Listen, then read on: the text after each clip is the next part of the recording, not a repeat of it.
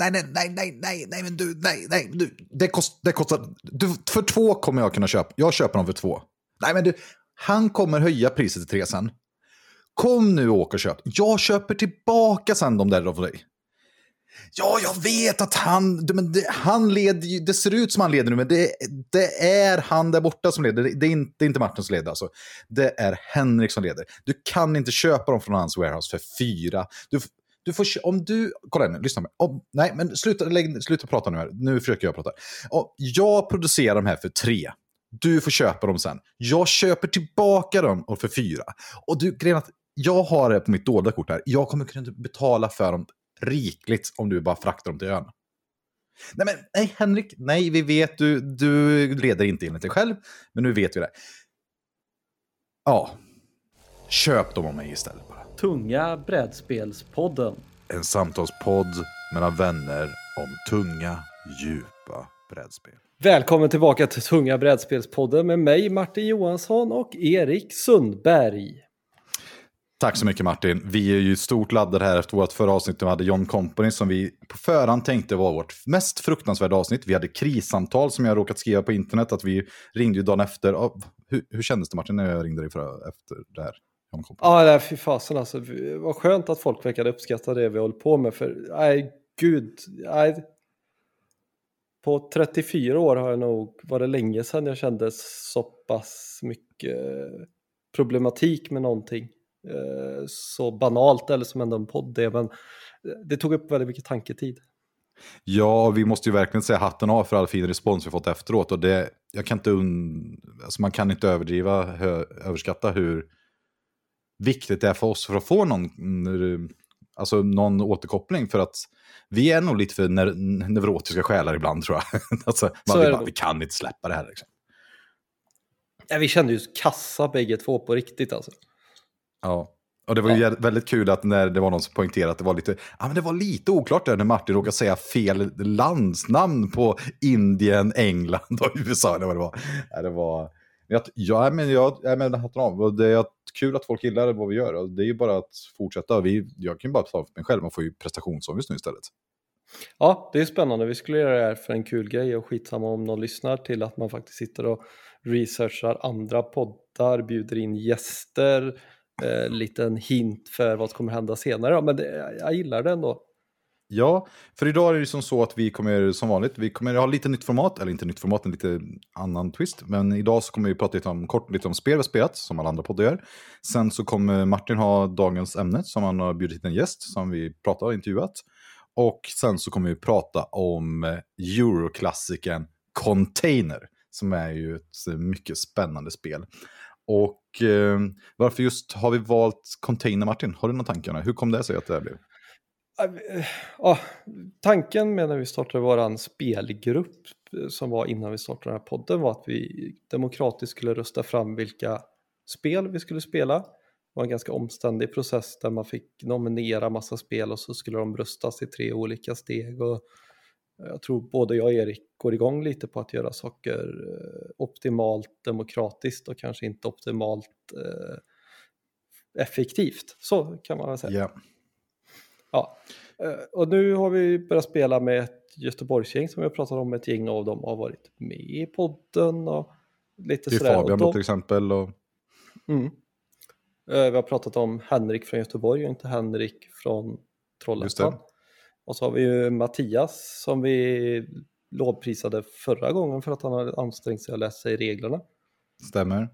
Och de har varit så snälla som har i stort sett låtit oss välja vilket spel vi ska spela eller vi har kastat ut så åh det här vill vi spela, de bara ja vad kul. Och då kände väl vi att eh, nej men nu får du, vi måste backa lite, de måste få tycka och tänka om vad vi ska få spela och sådär också. Så vi släppte det fritt till dem och eh, de diskuterade utan oss och kom fram till det. Eller det var så de la fram det för oss, jag vet inte om de pratade och någon bara sa att det här ska vi spela, ingen aning. Men...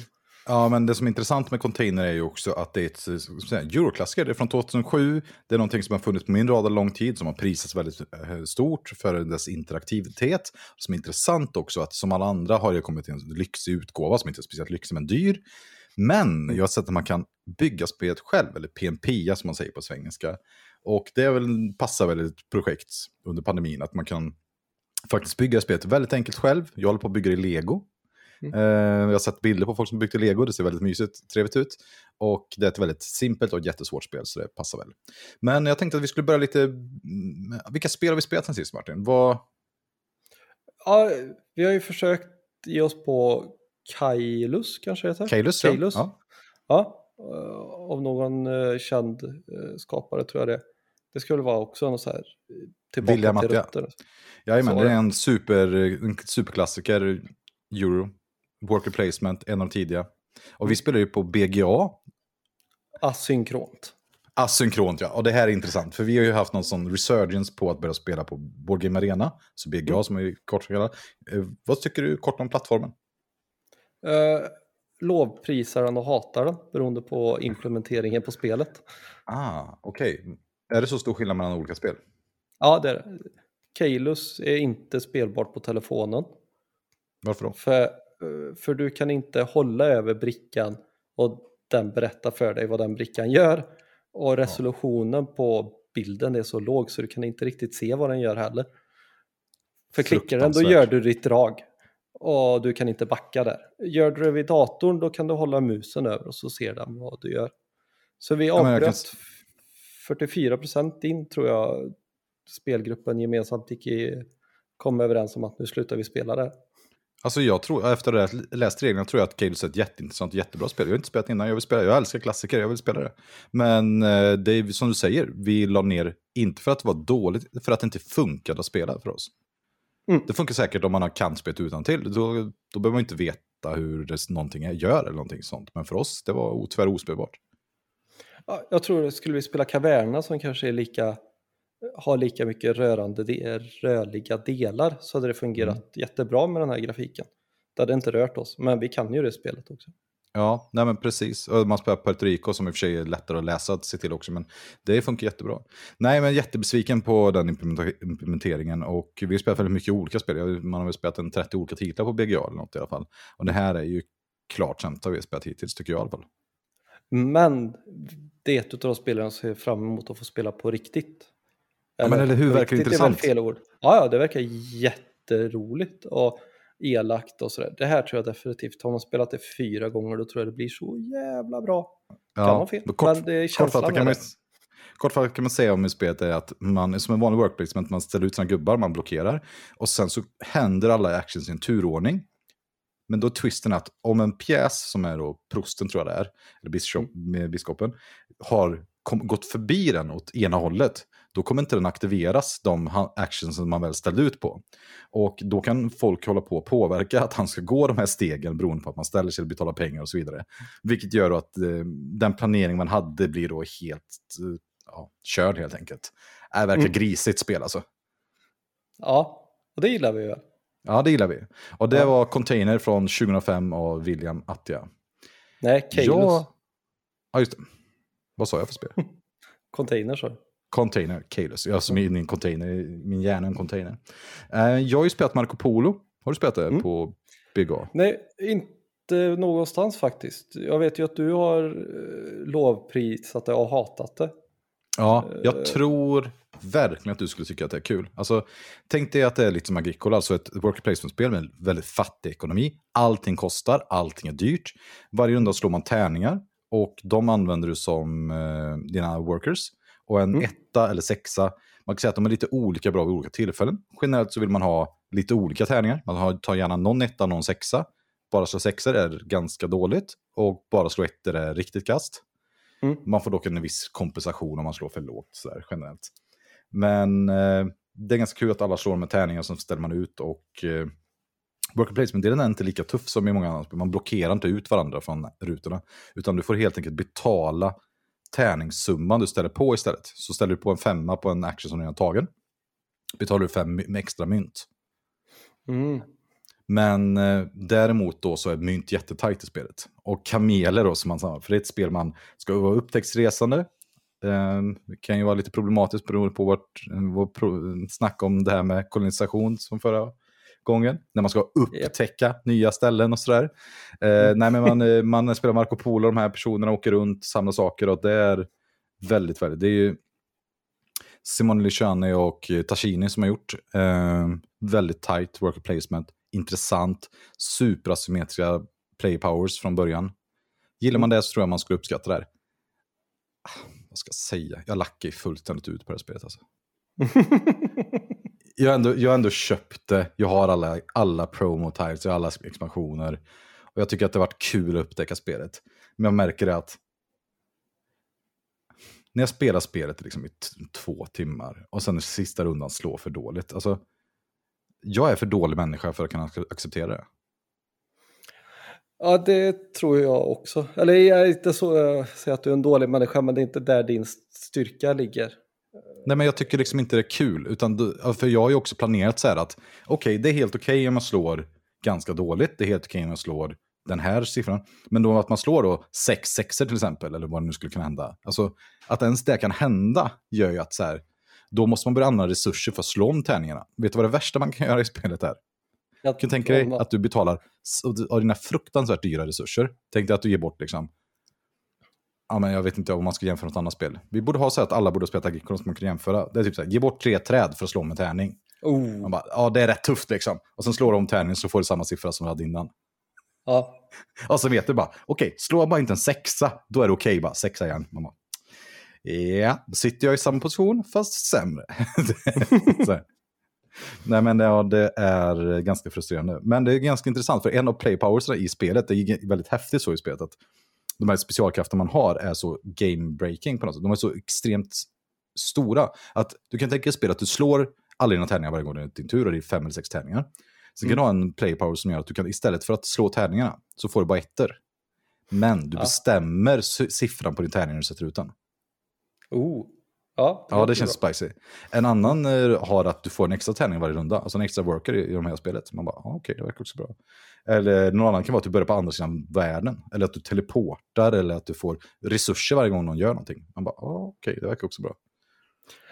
Men jag tror det ger ett uppslag till någon så här diskussion vi får någon annan gång. Eh, hur viktigt är det att ett spel bär över tid? Det kan vi ta vid något annat tillfälle, men det det, finns ju massa andra så här, vad heter det när man eh, legacy-spel. upp, precis, och om det är bra eller dåligt. Och det kan vara en kul diskussion. Ja, men jag håller med. Det är faktiskt väldigt intressant diskussion. Det som är grejen med det här är ett spel att folk spelar i turneringar och sånt, så jag tror att folk, det finns jättebra djup. Det är bara att passar inte mig. Eh, Nej, men det jag försökte säga, är det alltid det viktigaste? Du Att sa att du hade en en jätte... Nej, men, men det, det- jag försökte komma till och jag tänkte vi kunde ta vid ett annat tillfälle var att du sa att det var jättekul att uppleva det och lära mig spelet. Och ja. om man har fått spela ett tre, spel tre eller fem gånger eller någonting, har, har det Mm. varit värt att köpa det ändå? För att kunna kränga det på Mm. andrahandsmarknaden eller ha det stående i hyllan eller ja, men du vet, allt det här. Jag tror att jag spelat det det är 15 kul. gånger. 15 Ja, gånger kanske. Jag tycker fortfarande att det är ganska, ganska bra. Eh, Det- Men jag har hittat min eh, specialkraft nu, så jag tänkte att när ni ska spela det så har jag tänkt att så här, det här är mitt enda spel jag spelar med en brasklapp. Oj, oj, oj. Ja, alltså, Ja. och det är att jag får den här asymmetriska kraften som jag kan bestämma, bestämma tärningarna. Sen får ni göra vad fan ni vill. Spelar ingen roll om den är bra eller dålig. Skitsamma, jag är bara 100% glad om jag får spela med den. Jag bara, ja ja, skit, skit, skit i tärningarna, jag gör vad jag vill. Mm. Nej, men jag tänker att om man ändå spelar kul per krona kan vara en rolig diskussion av någon gång. Det känns som en gammal härlig diskussion. Kul per Mm. krona, det är kul. Men du har ju spelat Terra Mystica, vet jag ju. Mm, det är också... Jag kom på att jag har ju spelat det när jag gick med i den spelgruppen vi hade innan den vi har nu. Eller vad man ska Ja, säga. ja, ja. Som, eh, Eh, det är ju, vad heter Snacka brädspels, eh, poddens spelgrupp kan man säga. Ja, precis. Det var ju en av Andreas där som hade den ihop med sin fru kan man ju säga. Mm. Ja, och jag tror typ andra gången jag var där eller någonting, då spelade jag det här spelet. Och så spelade jag det nu igen. Asynkron, där spelade jag med någon som försökte lära ut det i alla fall. Okej, om man först pr- pratar om liksom, spelet och sen den där med asynkront, för det känns som två olika saker. Mm. Vad, vad säger du om spelet Terra Mystica? Nej, jag tycker det känns eh, som ett bra euro. Varför då? Nej, men det är hyfsat. eh, Jag är inte helt hundra på reglerna, men det finns små saker. Man kan plocka bort Q eller pengar eller powers eller vad det nu heter för att Mm, få en powers. snabbare ekonomi. Det är en strategi, eller så kan man ha massa i power Men det är en trögare motor, men när du väl kan göra dit så kan du göra något brutalt istället. Eh, Det finns ett djup som jag inte har utforskat och det är också en klassiker om vi nu pratar. Mm. eh, Ja, verkligen. Det finns en stor turneringsscen vid Terra Mystica. Och precis Mm. som Marco Polo, med, ja, det är också där, man, i bör- början får man välja eh, asymmetriska starting powers, som är också Mm. super... Så är det kul att spela ett spel som är eh, friendly co-op eller hostile co-op eller vad man ska säga. Vet inte, men så här, det är bra att samarbeta med någon det är tydligt varför det är bra att samarbeta med någon. För vi Ja. pratar om 18xx så säger vi ofta att man måste samarbeta med någon. Men där kan det vara så svårt att förstå när det slutar vara bra eller varför det är Mm. bra för eh, jag tycker det är lite tydligare i Terra Mystica. Ja, ja, verkligen. verkligen. Alltså man måste ju, det, det värsta som kan hända är ju att bli isolerad i spelet. För att det är nämligen så att när man bygger bredvid varandra, så kan man säga att man triggar igång så att folk kan få en resurs som då Martin, power heter det, som att man kan använda till lite alla möjliga olika saker. Men när är du själv, då kan du ju puttra på i din egen takt och jag har ingen konkurrens om att sprida ut på kartan, men du har ju mindre resurser till att göra det. Vilket vi som spelar Euros vet, resurser är bra. Och det är så i Teramys tycker jag också. Det jag tycker är lite läskigt med Terra Mystica är ju, min, jag spelade ju för många år sedan och jag tyckte inte alls om det efter ett tag. Vi provade på två, helt värdelöst givetvis, kan man förstå nu så efterhand. Men vi köpte ju bara något som var högt på listan på strategi, jag och min sambo som bara okej, det verkar helt okej det här vi testar, och så bara nej det här var inte så kul. Det är ju att man, det man direkt förstår när man läser de här play powerserna är att de här kan inte vara balanserade. Nej, det tror inte jag heller. Nej, men nej, och det vet man nu. Det är det som är så bra med internet. Att de här är ju helt, helt obalanserade. De här. Därför har man ju aktion på dem. Eller att man har ett handikapp när man börjar spela spelet. Det som jag tycker är läskigt då är ju bara så att okej, den här rasen anses vara 14 poäng bättre än till exempel Chaos Magicians är 14 poäng bättre än Giants. Nu vet jag Mm. inte om det stämmer, men okej. Men jag som nybörjare, är de verkligen bättre för mig? Nej, Eller börjar jag med en 14 poängs nackdel? Alltså, jag tror Det- det... är en sån där sak som man ska lägga till när man kan spelet. Det är lite som om du skulle börja spela golf. Mm. Du har fyra polare. Du spelar inte med handikapp de första gångerna. Nej, nej, men precis. Och problemet är ju bara att på, när vi spelar på Board Game Arena så är det standard att man spelar med de här. Mm. De vi spelar är ju handikapp. Ja. Och samtidigt, jag vet inte hur stor del det är, man, spelar man för att vinna de första gångerna, man gör ju det ändå, men jag vet inte. Det borde man inte göra. Man spelar för att vinna, men du ska ju inte vinna. Nej, nej men precis. Nej men jag har blivit jättepepp och det är väldigt kul att det påminner om Barrage med det här med att man har olika scoring under spelets gång, att det är olika faser som scoras och det är en väldigt stor del av endgame-scoringen. Tycker det är väldigt roligt istället för att man har den klassiska arken som finns i vanligt Eurospel. att Man först samlar man jättemycket resurser och sen försöker man konvertera det så sent som möjligt för maximalt antal vinstpoäng. Här är det lite som man får hela tiden ta de här besluten. Okej, nu säger han att man ska bygga by, eh, trading posten här, men jag vill inte bygga trading post. Jag vill ju egentligen bygga de andra sakerna, eller satsa på de här kultiststegen eller vad det nu kan vara, magikerna. Mm. Då så måste man göra den här avvägningen hela tiden mot strategi mot taktik.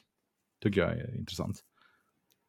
Ja, jag med. För det är ju någonting jag gillar skarpt i Barrage, att man inte bara har en superrunda där man där alla sätter sig ner och klurar i 30 minuter på att göra det optimala.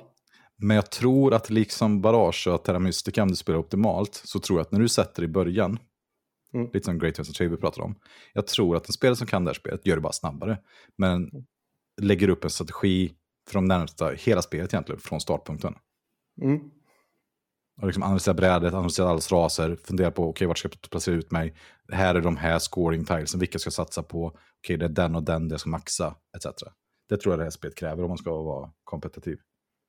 Ja, och spelar vi det fem gånger till så kommer vi göra de sakerna. Ja, ja, jag har ju, det är kul, en gammal barndomskompis till mig har börjat spela Terra Mystica av någon anledning. Han spelade inga brädspel alls för ett tag sedan. Sen ringde han för något år sedan och sa att han börjat spela ett Walk the Plank. Okej, Ingen aning om vad det är. Låter det som ett superkompetitivt jättecrunchy eurospel? Nej, Nej, det är helt rätt. Det är inte. Det verkar vara ett nice, eh, kul familjepartyspel. Och sen så berättade han att han har börjat spela någon på sitt jobb. Det är så himla rolig historia. Då har han börjat spela något... Eh, fan som han började spela, om det var något fältspel eller om det var Race for Galaxy, något typ så här. Och sen så började han vet, fundera på om han skulle köpa något UV-spel, för han hade spelat på sin padda. Och nu sitter han varenda vecka. Nu spelar han ju Terra Mystica med mig på Board Game Arena, jag och hans son. gött. De håller på att spöa skiten ur mig också, för de har ju nött det här på någon padda eller någonting. Alltså jag har ingen Ja. aning vad jag sysslar med. Ja, det är superkul. Det, är- ja, men det är fantastiskt faktiskt. Det Så jag är sjukt, sjukt bra på Terra Mystica. Ja.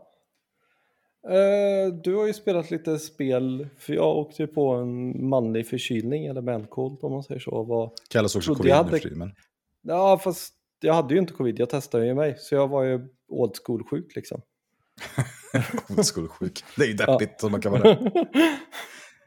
Just det, då har ju jag hoppa spelat- över lite. Ja, ja, men jag kan väl säga att just nu har jag 17 partier asynkront. Kan vi inte berätta, prata lite om det först? Vi har börjat, Mm. alltså jag vet ju att när vi har träffat folk, för mig, om någon hade sagt så här att du ska ju spela asynkrona partier, alltså att man gör ett drag när det passar en. Typ man dricker kaffe, sitter på toa, sitter på bussen eller vad det nu kan vara, inte kör bil, inte så lämpligt. Då tar man upp sin telefon och så, så gör man ett drag i ett spel. Och sen tar jag ett spel två veckor istället för två timmar. Mm. Hade någon sagt till mig att 2021 så skulle du syssla med det här, hade jag sagt nej, det verkar helt orimligt och jättetråkigt. Eh, ja, lite så, det känns lite 99 eller 2005. Ja. Har du börjat gilla synkront då?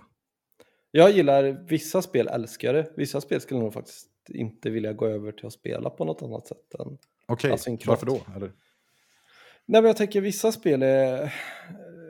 Vi har ju mysspelat eh, Caverna ihop. Mm. För på sista gångerna, det har ju bara varit trevligt och mysigt och man kan köta runt omkring. Lite så har det blivit med vissa synkrona spel. Så här bara, ah vad gött, eh, nu har jag funderat på det här, undrar om personen gjorde detta och detta och detta. Och så kan man gå och fundera lite på det när man har tid över, när man går till bilen eller gör något Mm. annat tråkigt. Plockar ur diskmaskinen sådär. Och så kommer man tillbaka och säger, ja fasen, vad har Erik gjort nu? Det här skulle inte Erik göra. Det här är ju, nej, men så, nej. Så får man säga, okej, han gjorde det här och så får, får man liksom tid på sig att fundera på varför, jaha, det var för att eh, Henrik eh, gjorde det här draget. Det Ja. såg inte jag att han kunde säga, bara shit, jag har analyserat brädet helt fel. Eh, Så får man ändå tid på sig att bearbeta det här innan man måste göra sitt drag. Ja, men verkligen. Och det är kul också att vi har haft telefonsamtal emellan där. Bara, har du sett vad den här gjort? Det där måste du. det är så jävla roligt. Och så ser man efter några drag, bara, nej det var lissigt. Jag har du var upprörd på att Henrik hade varit så usel tyckte du i 1849 eller vad vi spelar. Ja, men det känns som att han spelar på, eh, försökte köra så här Run Good Company-grej som han gjorde när vi började gå över från Run Good Company Ja. till de här trasha aktiemarknad och hålla på och sådär. Och vad hände Ja, sen då men- när du pratade med mig en vecka efteråt? Ja, jag fick ju bara ta mössan och be om ursäkt. Jag hade ju helt fel. Du bara, det är Ja. jag som spelar dåligt. Det är inte Henrik. Och sen vet jag ju vem som vann där till slut ändå. Mm. Ding, ding, ding. Men... Eh, Men han krossade ju mig i alla fall. Sen Ja, det gjorde handlar han. det ju inte om att komma trea eller tvåa. nej, så är det ju. Vilka spel tycker du inte är bra asynkront då? Eh, Förutom Galus då. Ja. Nej, men alltså spel där spelarinteraktionen är vital. Jag tycker Keyflower spelat asynkront, det har fungerat rätt okej. Eh, Tycker inte riktigt det är samma upplevelse som när man kan köta runt bordet. Vissa Nej. spel vill man gärna uppmuntra lite till. Men du Ja, har väl glömt bort min... Eh, här får du två gröna mot en av dina röda gubbar, det kan du inte avstå. För det är kul när du säger spelinteraktionen, tänker jag det som mekanik. Men du menar den här sociala interaktionen, liksom, att man Är försöker metaspela på något sätt samtidigt. Påverka varandra. Jag kan jag skulle, vi har, prat, vi har pratat om Terraforming Mars, att vi inte tycker om det och sådär. Eller vi har hintat om det, vi kanske aldrig har sagt det rakt ut. Men det måste ju vara hemskt att spela så här. Jag har ju folk som spelar det solo. Ja, men det, nah, jag har nog testat det solo någon gång. Jag tycker nog det är nog bättre än, ja, jag vet inte. Men Jag tänker det som har gjort det trevligt de senaste tio gångerna jag har spelat TM, det är ju för att man kan köta medan man gör andra saker. vi kommer komma in lite på den här typen av spel som vi kallar för vindrickarspel. Att det är sociala runt omkring på något som, som ger. Ja. Och ja, nej men jag kan bara rekommendera att jag tycker det är väldigt mysigt att dricka kaffe på morgonen och göra några drag i ett brädspel. Alltså istället för att slösurfa på YouTube eller DN eller vad man nu läser för någonting. Mm. Så ja, men logga in, fundera senaste draget på det här. Typ. Och sen får man på något sätt ta in hela spelet, fundera på det i 20 sekunder. Okej, det här är boardgame staten, då gör jag det här draget. Och sen går man vidare. Det är lite hysteriskt nu kanske när jag har 17 olika spel på boardgame arena. Alltså på riktigt, jag spelar ju 17 olika spel. Mm. Det är Ja, ganska jag kan- mycket system att hålla i huvudet och några Jag spelar några för första gången. Och, typ jag spelar... Res Arcana blev jag medlurad på. Jag spelar Beyond the Sun som är ett nytt spel som vi kommer att prata om alldeles strax. Och Res Arcana fick jag inte med mig reglerna helt på, vilket gör att det bara varit tryckat sig igenom. Nu är det äntligen slut. Jag provade en ny aktionsspelet, Nida Flir, eller Nidalir, dvärgspel som är medlurad i våran, på vår Discord-kanal. Och det kan jag säga att vi har en ny grupp här på Boardgame Arena. Det måste vi promota. Ja, just det. Ja. Eh, Henrik ju- Henrik för. Ja, från Göteborg. Eh, har ju Typical Duck, heter han på en Discord-kanal. Han har skapat Tunga brädspelspodden på Boardgame Arena. Går man in på community och söker så finns här. Vi har 20-30 pers. Och då kan man skapa spel då som är bara för de här. Och det gör vi hela tiden här nu. Och vill man Mm. spela kan man gå in på en Discord-kanal och där hitta matcher. Och det är jättekul tycker jag. Så jag har hoppat med på alla de här. Men det är lite hysteriskt när man går från Clans of Caledonia till eh, Terra Mystica, det verkar ju okej. Marco Polo, eh, Race for Galaxy, ja, och Arcalos och alla de här spelen. Liksom. Men jag märker av det att det är en väldig skillnad på att försöka lära sig ett nytt 18xxx utan att läsa reglerna och att lära sig ett nytt eurospel utan att ha läst reglerna. Ja. Mm. Och för er som inte spelar 1806 så kan jag säga så här Martin, eller visst är det ungefär som att du får en ny expansion med samma ikonografi som grundspelet? Ja, Men att läsa sin nya euro, ja det är inte så lätt faktiskt. nej. Vä- Väldigt svårt. Uh, framförallt inte om man ska spela Eriks favoritmysspel, uh, Antiquities. Just det, Antiquity ja, från Splotter-spelen. Ja, Mm. men berätta om det. Vi provade att spela det på, fast det var inte på Board Game Arena utan på Board Game Core som vi spelar Food Chain Magnet på också. Nej, jag är ju stark, jag kom ju stark ut som tvåa ur det. Det var för att jag var den som sist kom på hur man lämnade spelet, eller lämnade walkover. Henrik var väl två drag från att vinna, tror jag, när jag fick gravar överallt och dog för att jag hade råkat klicka någonstans under resan och blivit av med det sista trät och inte riktigt förstod varför jag hade blivit av med det sista trät. Ja, alltså Antiquity har ju pratat förut om podden, men det är ju italienska landsbygden under renässansen. Man sköter en stad, det är fattigt, det är eländigt, soporna växer, gravarna växer, allting växer förutom resurser och rikedomar. Allting dräneras, det är dyrt att sköta en stad på den här tiden, så man behöver få nya områden att ta över för att bränna mer gravar och fixa mer resurser som förstör allt, allt runt omkring sig. Allting dör, allting går åt skogen och sen gäller det att försöka vinna. Spel försöker döda en. Är det en bra ja. beskrivning om Ja, verkligen. Ja, det är rätt. Jag, jag råkade trycka fel och tänkte lite dåligt. Och så jag bara, oj, jag använder visst mina resurser här och tänkte att det här kostar något annat och dog. Ja, Men det är också ett spel som är supertydligt och enkelt att spela på riktigt för en jättebra playrate. Alltså hela spelet spelar man i princip på sin playrate. Man har en karta som man håller på med också. Och där står allting man gör, vilken ordning och allting kostar och allting vad allting gör. En av de mest pedagogiska playrates jag någonsin sett. Men online finns ju inte den. Det var ju superrörigt. Det blev jättekomplicerat. ja det var en jättehemsk upplevelse. Men jag står, Hon bråd död och du bara sakta men säkert vet att du kommer dö och sen inser du att du gjorde ett misstag någon vända sen som du inte riktigt har förstått implementationerna förrän nu. Ja, nej, men det är ett intressant spel. Det skulle vara kul att spela live någon gång. Alltså det är, jag tycker, Ja, just det, vi spelade asynkront med Eriks. Det här är det lättaste spelet, jag kan lära ut det på fem minuter. Ringer och det problemet på en lunch. ja, det var faktiskt fem minuters samtal. Jag bara, det är bara att läsa, bygg byggnaderna, det är inga problem. Ja, Använd inte ert sista träd, det var typ det enda jag sa. ja, precis. Nej, men det var gött. Ja, men det, det är det jag undrar lite med den här digitala grejen. Slaktar man för mycket spel? Förstör man spel som hade varit bra annars liksom? Jag tror problemet är att man spelar för många spel utan att lära känna dem. Det var lite Ja. den diskussionen vi hade när vi ville starta våran tunga eh, brädspelsgruppen i våra spelgäng, att vi ville spela ett spel tre till fem gånger för det är där vi känner att vi börjar förstå spelet och inte spela ett nytt spel varje vecka. Ja, jag håller med. Alltså jag kan bara jämföra nu när vi spelar då en ny het euro som heter Beyond the Sun som Dennis Keishan har gjort. Eh, kom ju, jag tror det var förra året eller i år, ja, 2019 2020 tror jag releasen är på det. Superhypat, jätteintressant, verkar bra på alla sätt. Eh, jag läste reglerna, spelade spelet. Det handlar liksom om att skaffa massa tech, det är rymden, man kan kolonisera planeter. Framförallt ett stort techträd som man försöker gemensamt upptäcka. det är ganska intressant, om man upptäcker tech så kan man ställa sig och aktivera dem. Om du och jag upptäckt, upptäckt en ny tech, då är det typ som en ny work placement-ruta ibland. Och ibland ger den bara resurser. Och den som först upptäcker en tech får någon specialbonus. Och sen så är det en ny ruta för de som kan ta sig dit och så vidare. Mm. Eh, ja, men det är liksom, jag förstår folk som blir intresserade av spelet. Men det är så tydligt att när vi sen börjar spela Great Western Trail asynkront, mm. man kommer tillbaka till spel, man kan reglerna och man kan spelet på något sätt. Vi har liksom förstått lite vad det handlar om och vi har någon slags meta.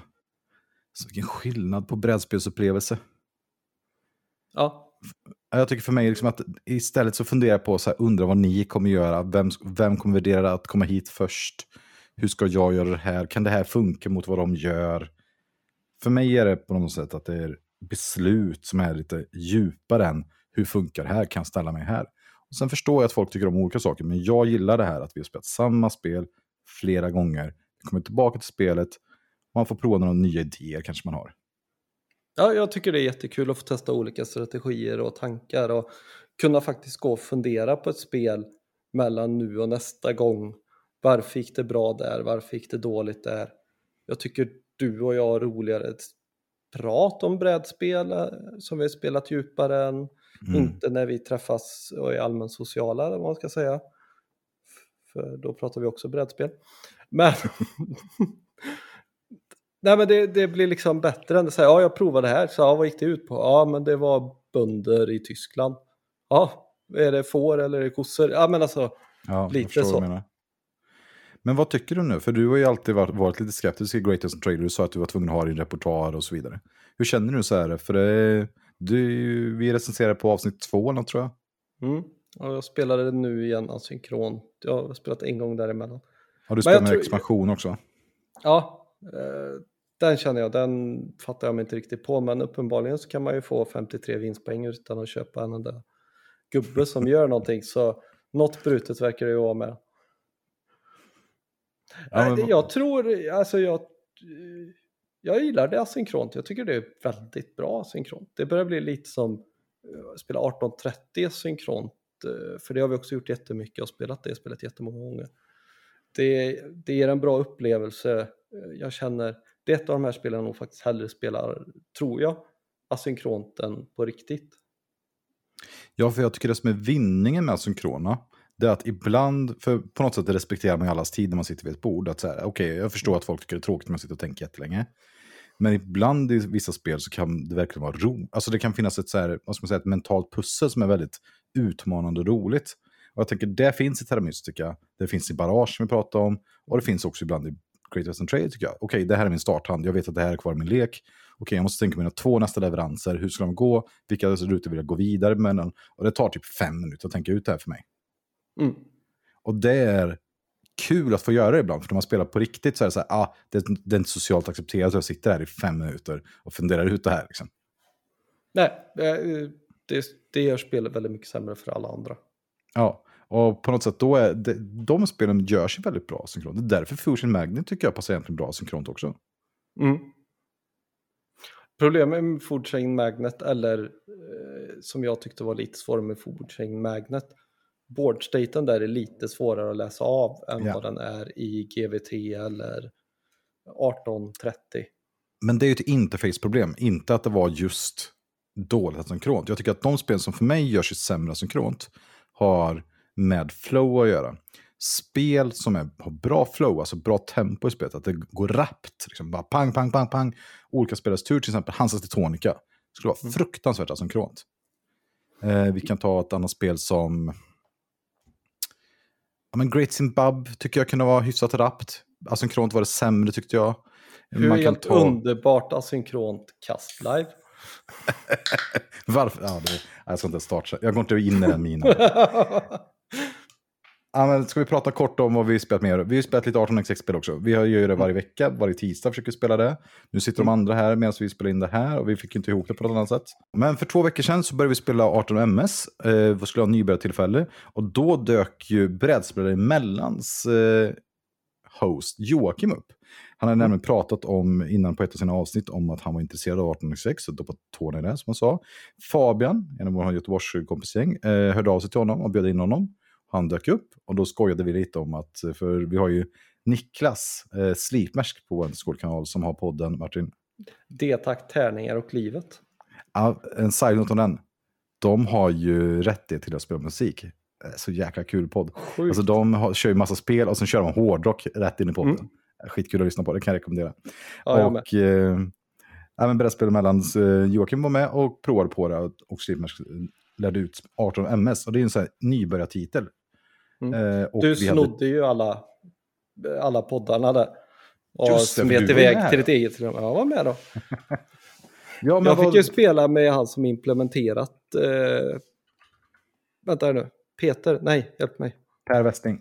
Per Westlin, ja. Eller Tåg-Per, va? Ja, Tåg-Per funkar bra på Ja. ja. Discord. Ja, Tåg-Per har ju varit med och implementerat de här spelen. ja. Ja, detta spelet och lite andra Mm. spel. Ja, han har varit omnejd i, art, i The Rails podcast från. Sydafrika. Sjukt Eh, och- också, Derailed. Ja, precis. Eh, sjukt. eh, jag tror han gör ofantligt mycket för eh, 18X-communityt i Sverige. Skulle jag Ja, men det var jättekul. Han är också på en Discord-kanal. Men vad tyckte du om 18 MS då? Nej, men det känns väl som ett okej eh, spel. Det jag gillade med det, det är ju fast. Det finns ett fast slut på det. Det är x antal runder sen är spelet slut. Eller fast OR-set sådär. Och tågen rostas vid ett speciellt tillfälle och sådär. Jag tror det kan bli lite skriptat efter tre gånger kanske, fyra.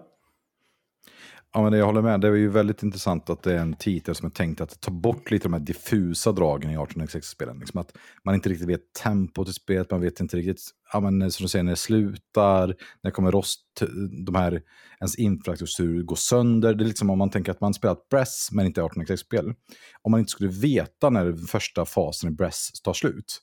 För det är ju som Mm. så att Bress har ju två faser och allting försvinner, alla de här tidiga sakerna man byggt i fas 1, kanalfasen, försvinner alla level 1-saker om man räknar poäng. Om man inte skulle veta när den fasen hände, utan att det var spelardrivet, det är egentligen vad man kan säga vad som händer i 1806. Så Ja. det kommer hända någon gång, ekonomin kommer gå sönder, folk kommer få lite poäng kan man säga, och sen kommer man gå vidare. Fast egentligen inte poäng, utan man blir bara bestraffad i 1806-spel. Men, skitsamma. Ja, det är det som All- jag tycker jag är tjusningen med 18xx. Att man kan driva, Exakt! driva det framåt eller pausa det bakåt eller sådär. Men det, det är är ju- det är ju det som- det som är grejen. Alltså, för mig är det som någon som bara så här, okej, ta det här spelet och sen tar du ut alla de här fantastiska, intressanta sakerna. Och sen lämnar du de här tråkiga strukturen kvar. Man bara, okej. Det är typ som att vi hade spelat...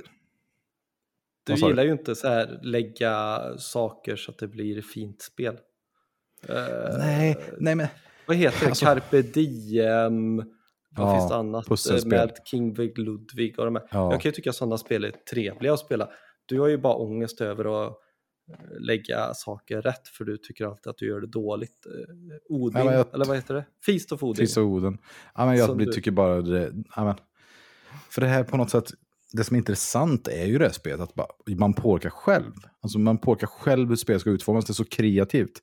Men samtidigt så accepterar jag, jag vet ju att de som spelar det som var nya, de uppskattar det. Vi hade Pierre Åberg som var med, ehm, vi hade nej inte Leo var inte med den här gången, Niklas och Sobein och de här som var med från Discord-kanalen, de sa att det var en bra upplevelse. Det, då är det ju bra. Men jag vet, Ja. för mig så hade det varit som att, vi provade ju 1846 första gången vi spelade, och för mig var det helt okej. Jag fick mig att bli Ja. intresserad. Men det var först när vi spelade 1830 som är mer fritt och mer, tycker jag, aggressivt, som jag verkligen blev förälskad. Mm. Vi pratade om gateway förut, och för mig hade 18 MS varit en dålig gateway. Det, Det tror jag alls för mig med. Ja. Men jag tror, för jag vet att Niklas då, som pratar om det, han tycker att det är jättebra för att det blir tydligare för honom vad spelet går ut på. Och det förstår jag. Fast ja, det blir tydligare vad spelet går ut på, men det blir inte tydligare vad 18xx går ut på. Nej, förvisso sant. Och Men här det kommer kanske det blir för lite i- honom. Ja, det kommer vi komma in lite på sen här när vi pratar om vad spel och container då. För där är ju svårt att veta vad ett bra drag är. För jag tänker, jag förespråkar ju om man nu ska ha ett gateway-spel i 18xx-världen så är The Rail eller After Dark eh, Chesapeake-grejen. Spelet du ska spela för det är hemskt, det är ångest, det går åt helskotta, du kommer konka och det kommer hända hur mycket grejer som helst på kort tid. Och då får du en 18xx upplevelse, tycker jag. Ja, och det är ju 18 chess med off the rails eh, som det kallas det. Ja, men jag håller med. Det... Men som Men det- vanligt, som vi pratade om förra avsnittet, man får lyssna på Go Gateway-avsnitt. Vi tycker ju det är beroende på person. Man får försöka vagga in dem i vad de tycker är bra. Ja. Eller vad du tycker är kul att lära ut, för det tror jag är viktigare. Ja, det är ha ett bra utlärningstillfälle tror jag är viktigare. Men där har vi ju säkert tjatat om och kommer att tjata om. Ja. Och jag, vi skulle egentligen prata om massa andra spel vi spelar om, men jag tycker vi pratar för mycket. Kan inte du Martin berätta om vad dagens liksom, topic är? Vad är det vi ska prata om som är utöver våra spel? Eller, jag vet inte, Ja. är det en, en, har vi en struktur vi alltid ska ha en topic? Eller har det bara blivit? Ja, men du och jag gillar att lyfta saker. Du har lyft mest saker hittills. Och, eh, ja, vi har haft utrymme till det. Vi har pratat yttrandefrihet, vi har pratat eh, slaveri eller kolonialism. Det var ju ganska tydligt att det skulle landa där, det säger jag inte din. Men, eh, Jag fattar du med det? var någon i brädspelsforumet, eh, vi snack, ja, vad heter det då? Eh, ja, något Eh. på alla de här som finns på Facebook i alla fall. Han har säkert postat det. Jag kommer inte ihåg vem som postade i alla fall, men det var någon som postade en podd om eh, som heter Board Game Snob som är amerikanskt. Och det handlar om människor med eh, NPF-diagnoser. Då. I detta fallet så handlar det om en kille som har Asperger. Och han pratar om sin spelupplevelse och vad han tror att eh, är bra för honom och som inte funkar för honom och varför det är jobbigt och varför han tror att många i hobbyn har den här typen av problematik. Ja, det var till och med, en eh, som jag vet lyssnar på oss ibland. För det var Edmund England som tipsade om det här på eh, Konrad Dargo faktiskt. Var det. Mm. Och eh, jag har det framför mig här. Han var en av de som hade väldigt intressant eh, återkoppling på förra avsnittet när han pratade om tema och sådär. Mm. Och tips om det. Jag tyckte det var lite kul var ju att den här Board Game Snobs startade med Mm. klassisk musik och hade lite låg produkt. Jag kände så här, okej, är det här vi har tagit våra koncept utan att veta det? Eller är det bara som så att, jag ska inte säga great minds think alike för det är bara fånigt, för vi är inga great minds. Men det var Nej. ganska kul tycker jag att, eh, jag minns ju fortfarande när vi ringde om podden och, ja, jag ska inte dra det här, men berätta vidare. Ja, i alla fall, vi lyssnar på det här. Jag tycker att eh, vi kommer länka till det. Eh, Jag tycker att det är värt att lyssna på det avsnittet, även om man inte tycker om resten. Ganska ins insiktsfull för att jag tror det är många som har någon typ av problematik. Kanske inte att den är så stor som den med vissa människor med eh, NPF-diagnos, men eh, social ångest och lite sånt där. Så jag tänkte, eh, jag har, jobbar med människor som har psykisk ohälsa, vi har kompisar som upplever psykisk ohälsa och sådär. Jag tänkte det här måste vi prata om. Jag kände mig inte helt bekväm med att prata om det själv eh, helt och hållet så jag bjöd med en gäst men jag bollade givetvis med Erik så att han var okej på att prata om det här. Eh, men vi har pratat med min kollega Britta Davidsson eh, som jobbar på samma arbetsplats som jag. Eh, hon är kurator där och vi tänker att vi ska prata lite om psykisk ohälsa, självmord Eh, kontra de som mest lyssnar på oss. Då. Och det är ju... Ja, för det är det som är så intressant tycker jag. Vår statistik säger, tyvärr får jag säga, att, eller tyvärr, det spelar ingen roll vilka som lyssnar på oss på det här sättet, men, men vi är väldigt lik, vi är en väldigt homogen grupp. Åldersmässigt så är vi mellan 28 och 55 enligt vår Anchor-statistik. Eh, och ni är precis som oss, män i, eh, i princip. 95 procent. Och då vet jag ändå att mitt konto står ju på min sambo. Så ja, vi, det är väldigt mycket män som är medelålders helt enkelt, som lyssnar på oss. Ja. Eh, vi är också vita, vi är också medelålders män. Mm. Ja, tyvärr så verkar vi ha lite dåliga saker som grupp. Vilket jag tyckte gjorde det här intressant. För jag var ju när du började prata om det så tänkte jag så här, men vad är kopplingen här? Och sen så när du började prata mer om det så, ja, jag tycker det var intressant. Och just att våran grupp, som vi snart kommer att höra, vanligaste död, dödsorsak, självmord. Så vår grupp, ni som lyssnar på oss Mm. och som är här, som lyssnar på oss här idag. Vår vanligaste dödsorsak är självmord. Det är inte att vi krockar med bilen eller att vi dör av cancer eller någonting, utan det är att vi tar vårt liv själva. Ja, det är så jädra sorgligt. Och just också att vi, det är därför jag tänker brädspelscommunity, vi pratar ju så ofta om att community är så bra, och det där, men att det är ännu viktigare, liksom, att det med att vara ensam och lida, att liksom det finns folk att umgås med. Inte bara som umgås med en för att de ska vara schyssta, utan som uppskattar det. Mm. För jag menar, jag tycker så här efter när vi träffade här i podden och allting, jag uppskattar verkligen att få träffa alla olika personer. Det är Ja, verkligen jag, och skitkul. jag har insett hur mycket jag har saknat vissa människor som jag inte spelar brädspel med nu. Det Ja, är hur? liksom bekanta som egentligen är vänner. Som man inte får träffa på grund av covid. Liksom. Ja, men vi ska inte spara för mycket, utan jag tänker så här. Vi har intervjuat Britta. Den intervjun kommer nu. Och vi kommer sedan prata vidare lite om hur vi tänker att det här är kopplat till våra spel och container. Så nu kör vi. Vi hade lite tekniska bekymmer när vi spelade in eh, med Britta. Jag hoppas ni orkar lyssna ändå, men vi ber så hemskt mycket om ursäkt.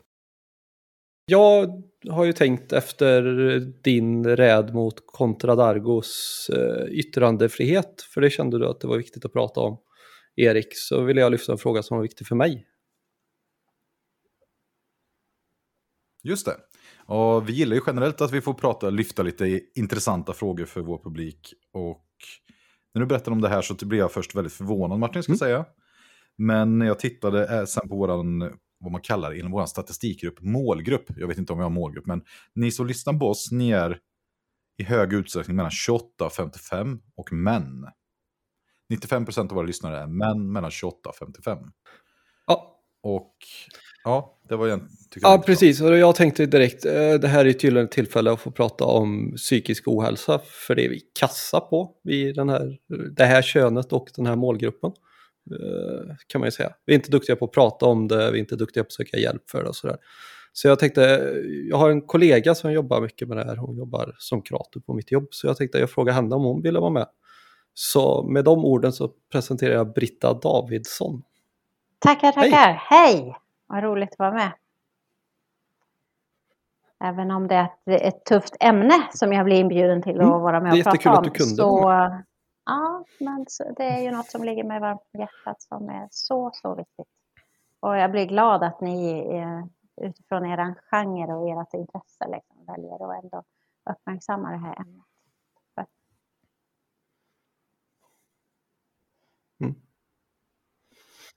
Ja, för jag tänker så här rent fördomsfullt så tänker man ju så att vi, vi män, om vi pratar om som grupp här nu, att man kan säga att vi är väldigt bra på att umgås i grupp och vi är bra på att göra aktiviteter ihop, men att vi kanske är dåliga på att prata. Är det här någonting som stämmer på riktigt för just oss som är lite äldre, eller börjar det bli bättre? Liksom? Börjar vi bli bättre på de här sakerna, vi män? Eller är Oh, det ja, det, just det har jag nog ingen statistik på.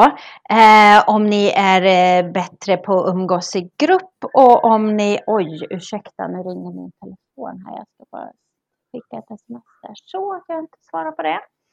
Eh, nej, men att ni skulle vara bra på att träffas i grupp, det finns säkert, men jag vet inte om ni är bättre än kvinnor, om man nu säger så. Eh, jag vet däremot att ni Nej, nog precis. kanske är lite sämre på att prata om djupa känslor med varandra.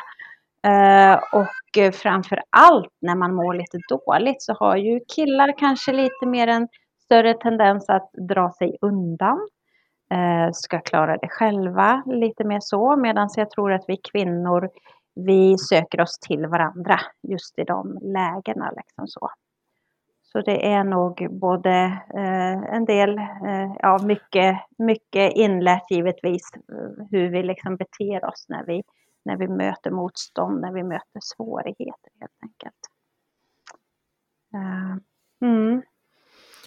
För jag tänker, vi män är ju bättre att slå någon på käften än att prata om känslor. Lite sådär, om Mm. förenklar det väldigt grovt eller eh, gå hem och dra täcket väldigt djupt över sig. Nu raljerar jag ju lite givetvis, men eh, ytterligheterna Mm, känns ju mm. ändå som det. Det är ju inte jätteofta man ser en tjej som har tagit en öl för mycket och blir Mm. fysiskt våldsam, eller dam om vi nu pratar vår åldersgrupp. Det är ju oftare män som inte kan prata så att ta till knytnävar. Ja, tänker jag. Och det är ju någonting som eh, män lär sig redan vid, i barnsben. Liksom. Att eh, ja, men det är då man får uppmärksamheten också. När man tar till knytnävarna. Medan eh, tjejer lär sig att socialisera lite, lite bättre och mer. Så. Så det absolut finns ju med och så finns förstärkande i liksom samhället. Det beteendet på något sätt. Sen är väl nog min erfarenhet att när, när män väl öppnar sig så är det ju ingen skillnad. När de tar det där steget och fattar att det är faktiskt skönt att prata med någon. Då, då ja, bubblar det ur dem. Minst lika bra som hos en kvinna. Det, är, ju- det är ju väldigt gött Mm. att höra, tycker jag, Mm. som kille som inte mår superdåligt att, att det ändå finns en, eh, ett hopp i slutet av tunneln Mm. eller vad man ska säga. För jag tänker det, jag Mm. jobbar ju med ungdomar i mitt, i mitt jobb. Jag är gymnasielärare och Mm. jag jobbar ju med dem Mm. mellan 16 och 18 kan man väl säga. grovt, 16 till 19. Och eh, där så är det ju väldigt många som mår dåligt. Och det jag undrar är, liksom, är, är det väldigt förekommande att man Mm. mår dåligt i den här åldersgruppen? För jag tänker annars liksom att Mm. livet kanske har börjat gå, gå igång, unga kanske börjar fly ut, man har, man har fått ungar och man kanske har något jobb som går igång. Man är liksom Mm. inte ensam student i en ny stad. Jag Mm. tänker så här, hur, hur stort problem är det Eh, psykisk ohälsa är ju eh, någonting som, som ändå inte, det har inte gått ner utan det är ju någonting som man pratar om att det, att det fortsätter i alla fall vara kvar på samma nivå och till och med öka. Eh, den tendensen man ser är ju att det framförallt ökar hos unga. Eh, och eh, framför allt mellan 16 och 29 år och då eh, också eh, ja det är lite högre hos kvinnor än hos män. Eh, den är som lägst faktiskt när man är som äldst mellan 65 till 84 år. Men man pratar ju en hel del om äldres psykiska ohälsa också. Sen beror det lite på vad man tittar på, om man tittar på upplevd ohälsa eller om man tittar på självmordsstatistik.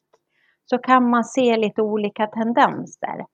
Eh, och kanske framför allt vad som kan kännas viktigt att lyfta. För det tyckte Ja. jag var väldigt... Vadå Martin? Nej, men jag tyckte det var väldigt intressant det du lyfte, du, som du kommer in på, så jag skulle bara flika in lite snabbt för jag tyckte jag hade varit tyst för Mm. länge. Eh, det här just med självmorden, Mm. att det är så mycket, eller hur man nu ska säga. Mm. Alltså eh, suicidstatistiken. För, för jag tog upp Ja, suicidstatistiken pratar ju om att, att eh, ja, men det är den vanligaste dödsorsaken eh, bland män mellan 15 till 44 år. Och suicid är också den vanligaste dödsorsaken bland unga eh, från 15 till 24 år. Då. Så ja, det är ju en psykisk ohälsa som tar flest antal liv. Om man säger att det inte är andra sjukdomar eller så. Jag höll på att säga att det var sinnessjukt, men det var ju helt opassande ordval. Alltså, flest personer dör alltså i, Ja, det är alltså, inte cancer, det är inte tumörer, det är inte liksom andra verkligen. sjukdomar utan, utan det är, är självmord. Ja, det är jättetragiskt och där kan vi ju göra absolut en direkt koppling till liksom att ja, eh, det psykiska ohälsan eh, är utbredd. Ett stort problem.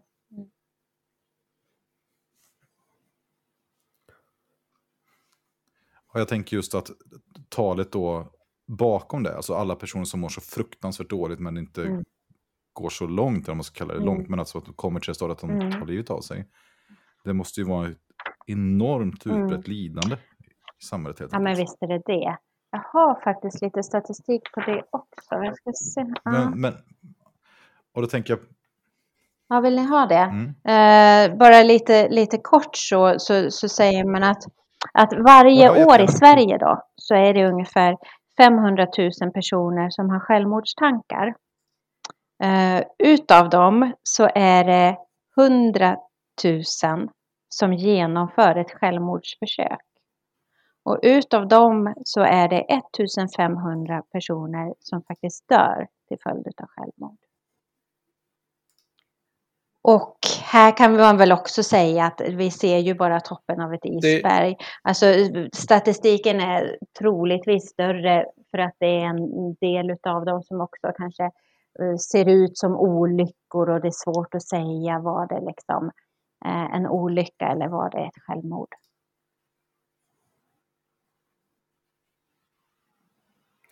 För här tänker jag, här måste det finnas massa som man kan göra, eller det är lite därför jag kände att eh, jag ville lyfta, prata om det. Vad kan mm. eh, jag göra som mm. privatperson, Martin, eller alltså eh, vad behöver vi fundera på eller mm. så? Har du några tips där? Ja, men jättebra fråga. Eh, jag tänker att vi behöver bli bättre på, på att dels bara lyfta det, precis som ni gör nu. Också eh, liksom bli bättre på att se varningssignaler, eller röda flaggan liksom sådär. Eh, och veta och att då våga fråga liksom. Och då kan man ju fundera på vad, vad var varningssignaler? Och ja, men jag, jag, tänker att det kan man bara börja med att gå till sig själv och fråga, ja men okej, okay, hur ser någon annan på mig att jag mår dåligt? Liksom så. Eh, jag vet inte om ni har några direkta tankar om det. Jag har en liten mm. lista här annars på lite, lite tips och tricks som man faktiskt kan titta på. Men jag tänker att det kan vara intressant att höra vad ni, vad ni ser som varningssignaler. Vill du börja Erik? Ja, Martin, ska du börja? Ja, jag kan börja. Okej. Okay. Eh, nej, men jag tänker nog att jag motsvarar nog många av de här fördomarna som du tar. Jag känner mig väldigt träffad när du sa att man söker sig ifrån. Jag vet jag pratar med min sambo och hon frågar mig vad jag behöver för hjälp inför att jag har en svår period eller någonting. Då brukar jag säga så här att jag behöver bara att jag får mm. själv ta hand om mig själv. Om, om mm. du bara tar hand om de andra sakerna så att jag kan fokusera på på vad jag gör, mm. så är det bra. Så länge inte jag mm. behöver ta hand om dig, utan bara mm. kan ta hand om mig själv, mm. då är det tillräckligt. Så jag känner mig ganska träffad mm. av det du sa Britta om eh, när, att, och jag märker själv att jag vet, när jag var yngre och hade mm. svå, svå, tuffa perioder, då, då visste jag ju att alla tyckte om allt man var väldigt mm. positiv och utriktad och glad och sådär. Men eh, man mm. gick ju aldrig ut när man väl mådde dåligt. Då satt man ju hemma mm, och ugglade eller led eller vad man nu ska säga. Så ah. den här isoleringen och att man, jag skulle också kunna tänka mig när det är mm. dåligt att man är lite självdestruktiv kanske. Mm. Dåliga relationer, mm. alkohol. Mm, mm. Ja, liksom man tappar du, du har kryssat av flera stycken av dem jag har på min ja, lista. Det är jättebra. Ja. mm. Vad tänker du Martin? det är bra. Nej men jag tänker när jag, när jag får vet med mig att jag inte mår mm. riktigt bra eller i någon sån period, då blir jag mycket elakare eller vad man ska mm. säga. Så, Eh, jag hugger mycket fortare mm. på andras kommentarer och liksom försöker hävda mig där. Jag har aldrig försökt hävda mig fysiskt mm. direkt men mentalt eller verbalt gör jag. Mm. Det kan jag känna mm. av själv ibland. Så, Oj shit, idag har jag nog inte en mm. bra dag. Det där behövde jag liksom inte gå igång på. Eller söker aktivt provokationer liksom för att få någonting mm. att fokusera du är lite, på. lite extra känslig. Ja, mm. stänger in sig själv, det väl, har vi väl alla gjort. Liksom. Lite. Mm. Ja, Nej, men så tänker jag. Mm. Eh, mm. jag tänker att det är väl kanske, eh, hade man varit fysiskt lagd och haft den banan, mm. då hade man väl kanske mer mm. bråkat med mm. någon. Mm. Liksom. Men jag tänker att du är inne på någonting jätteviktigt där Martin. För det handlar ju om jag, när ja. man liksom märker hos någon annan att nej, men nu är de sig inte lik. Eller jag kanske märker hos mig själv. Men så här brukar inte jag reagera. Mm. Alltså, lite det där mm. göra, göra en höna av en fjäder. Liksom ja men det är väl en jättebra varningssignal och liksom se som en flagga. Uh -oh. Mm. är det någonting annat som ligger bakom liksom? Och, och det här som du var inne på också Erik med isolering. Mm. Jag tänker att jag bara kan nämna lite fler utav Ja. ja. men det, det, var jätteintressant. Nej, men jag har ju varit inne på flera av de här. Du Erik var ju inne på det här med isolering till exempel, att det är lätt att man vill stänga in sig. Du var också inne på det här med miss missbruk eller ibland riskbruk. Liksom. Man kanske inte har ett utvecklat missbruksbeteende men man det blir lite för mycket liksom av det ena eller andra. Och det kan ju lika väl vara, vara alltså datorn eller telefonen som, som eh, alkohol eller droger. Liksom. Eh, men det kan ju också vara eh, det här med nedstämdhet, att man känner olust, att man är väldigt trött eller har svårt att sova, koncentrationssvårigheter eller minnesstörningar. Och det här Martin var inne på givetvis med med den här irritabiliteten eller att man lätt tänder till liksom, eller inte är så lik i personligheten eller att man brukar reagera. Sen är det ju någonting som är ju väldigt tydligt men verkligen uppmärksamma också är ju det här med, med matlust. Eh, antingen så kanske man blir sån som tröstäter och vill äta hela tiden eller så får man ingen matlust alls. Det är väldigt tydliga tecken. Liksom. Mm. Mm. Så. Och ja, jättebra fråga också, vad kan man göra? För det är ju lite därför som också, alltså man vill, vi vill ju inte bara se liksom, okej, okay, varför det är ett svårt ämne, och, utan det finns ju mycket att göra. Uh, och uh, en del utav det, ja. Ja. Men Britta, får jag bara ställa en fråga innan vi går vidare? För jag tänker så här, det som är intressant nu, att som är aktuellt, i varje avsnitt nu pratar vi om att vi har börjat spela. Så I vanliga fall så är ju brädspelen någonting som vi spelar mm. en fysisk plats, vi träffas och får liksom avbrott mm. från våra liksom, digitala liv och sådär. Men nu, precis som arbetet, så har det ju för många mm. hoppat in via telefonerna och ens dator och ens digitala liv. Och att man mm. har börjat smälta samman det här, liksom alltihop. Och jag märker att många, mm.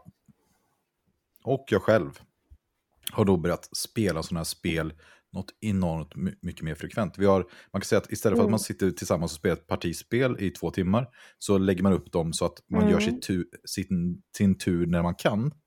Vilket gör då att du kan spela kanske 20-30 mm. spelpartier samtidigt och när det är din tur ska du göra någonting. Och jag, mm. på något sätt tänker jag att när du pratar om det här med risk, risk eh, vad kallar du det för? Eh, ja.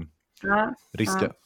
Riskbruk, ja. Det var intressant. Det har jag aldrig hört om. Men då tänkte jag så här, för jag märkte nu att jag har ju 30 partier igång och jag märker ju att, ja, att man går och tänker på de här spelen och att de börjar äta in sig i ens mm. tankevärld mycket mer än innan kanske och sådär. Då undrar jag att det här med mm. spelmissbruk och mm. sånt måste vara jättevanligt förekommande. Ja, eh, svaret på din fråga, om, om det var en fråga. Ja, men absolut. Eh, jag, ja. Ja, men jag tror att det är en fråga ja, som hur vet och, man Om jag hade något enkelt något svar på det. Men jag tror att när jag liksom börjar använda det som en flykt ifrån vardagen och att det också börjar bli liksom sätta käppar i hjulet för mig för mm. att ha mina relationer och att, att uh, göra annat som är värdefullt för mig. Liksom. När det tar över och kanske styr för mycket, ja men då börjar det bli ett problem. Liksom. Mm. Uh, ja. Eh, men där också, alltså det kan vara bra och hjälpsamt att ta hjälp av omgivningen tror jag är det. Eh, för ibland kan det ju vara svårt att se hos sig själv, spelar jag för mycket? Eh, hur mycket tid lägger jag egentligen? För att tiden bara flyger iväg. Liksom. Så det kan ju vara lite känsligt och lite svårt eftersom man, man måste kanske kunna ta då också att mm. någon faktiskt får tycka och tänka om mitt liv. Liksom. Men kan man, och är man verkligen intresserad på, okej, okay, är det lite riskbeteende här liksom? Ja, men ta hjälp av andra och stämma av. Liksom, så. Känns du närvarande i, i arbete och i familjelivet? Eller så? Eller är du lite halvt frånvarande? Liksom? För jag tycker när man var ung och fick höra talas om missbruk och mm. allting, det här var, då var det så enkelt att förstå man att det var uteliggarna på stan. Missbruk är ju så oändligt mycket större. Mm. Ja. Och samtidigt så tycker jag... Ja.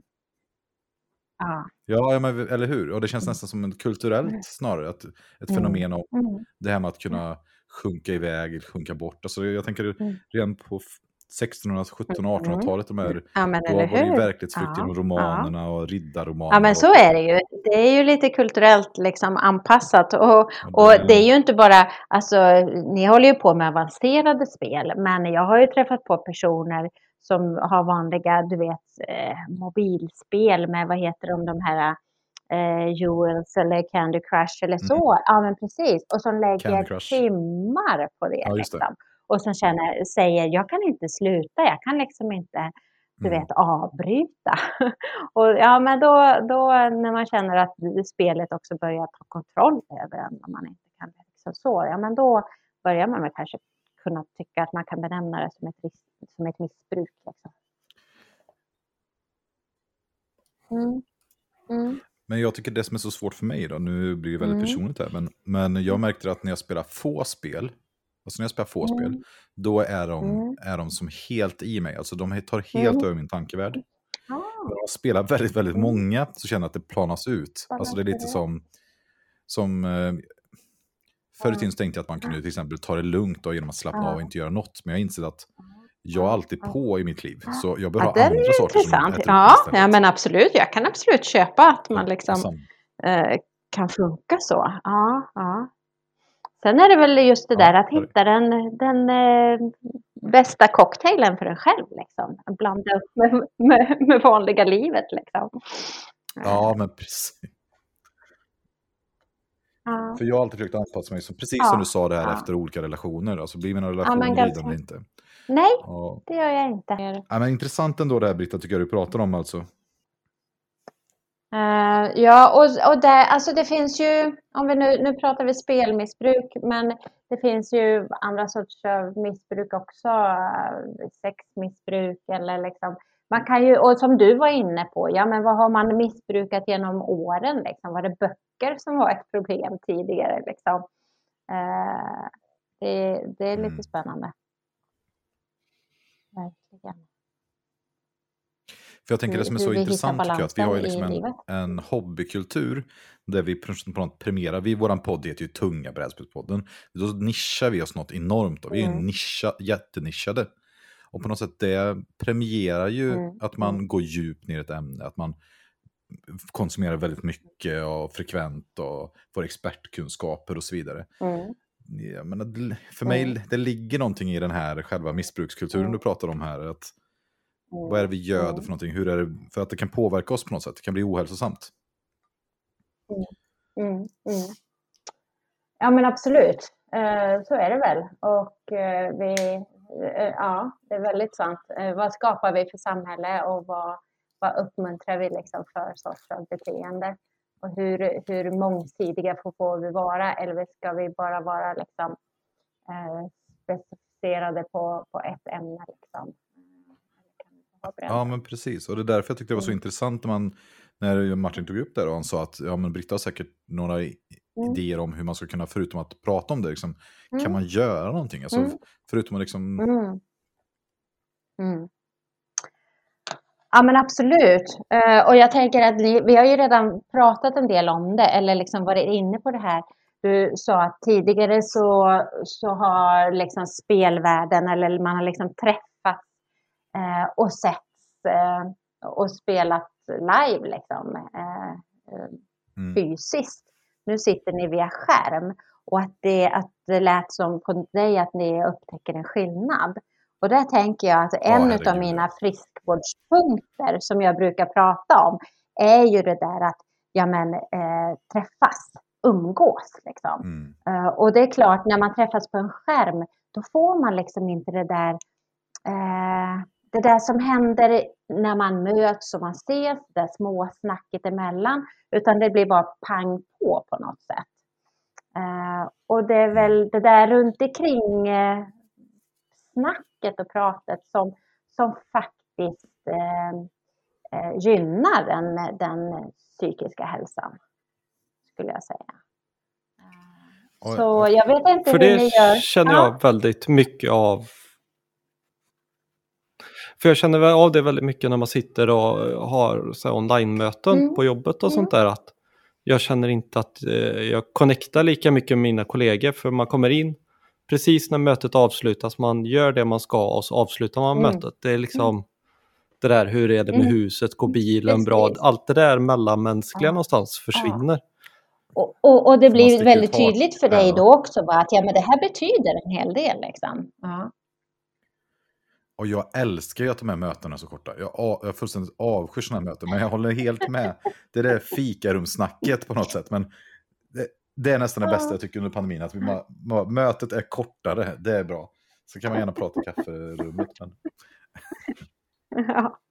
Och det kanske beror Fast på då också. får man ju tänka att man borde ha fler kaffepauser under pandemin. Ja.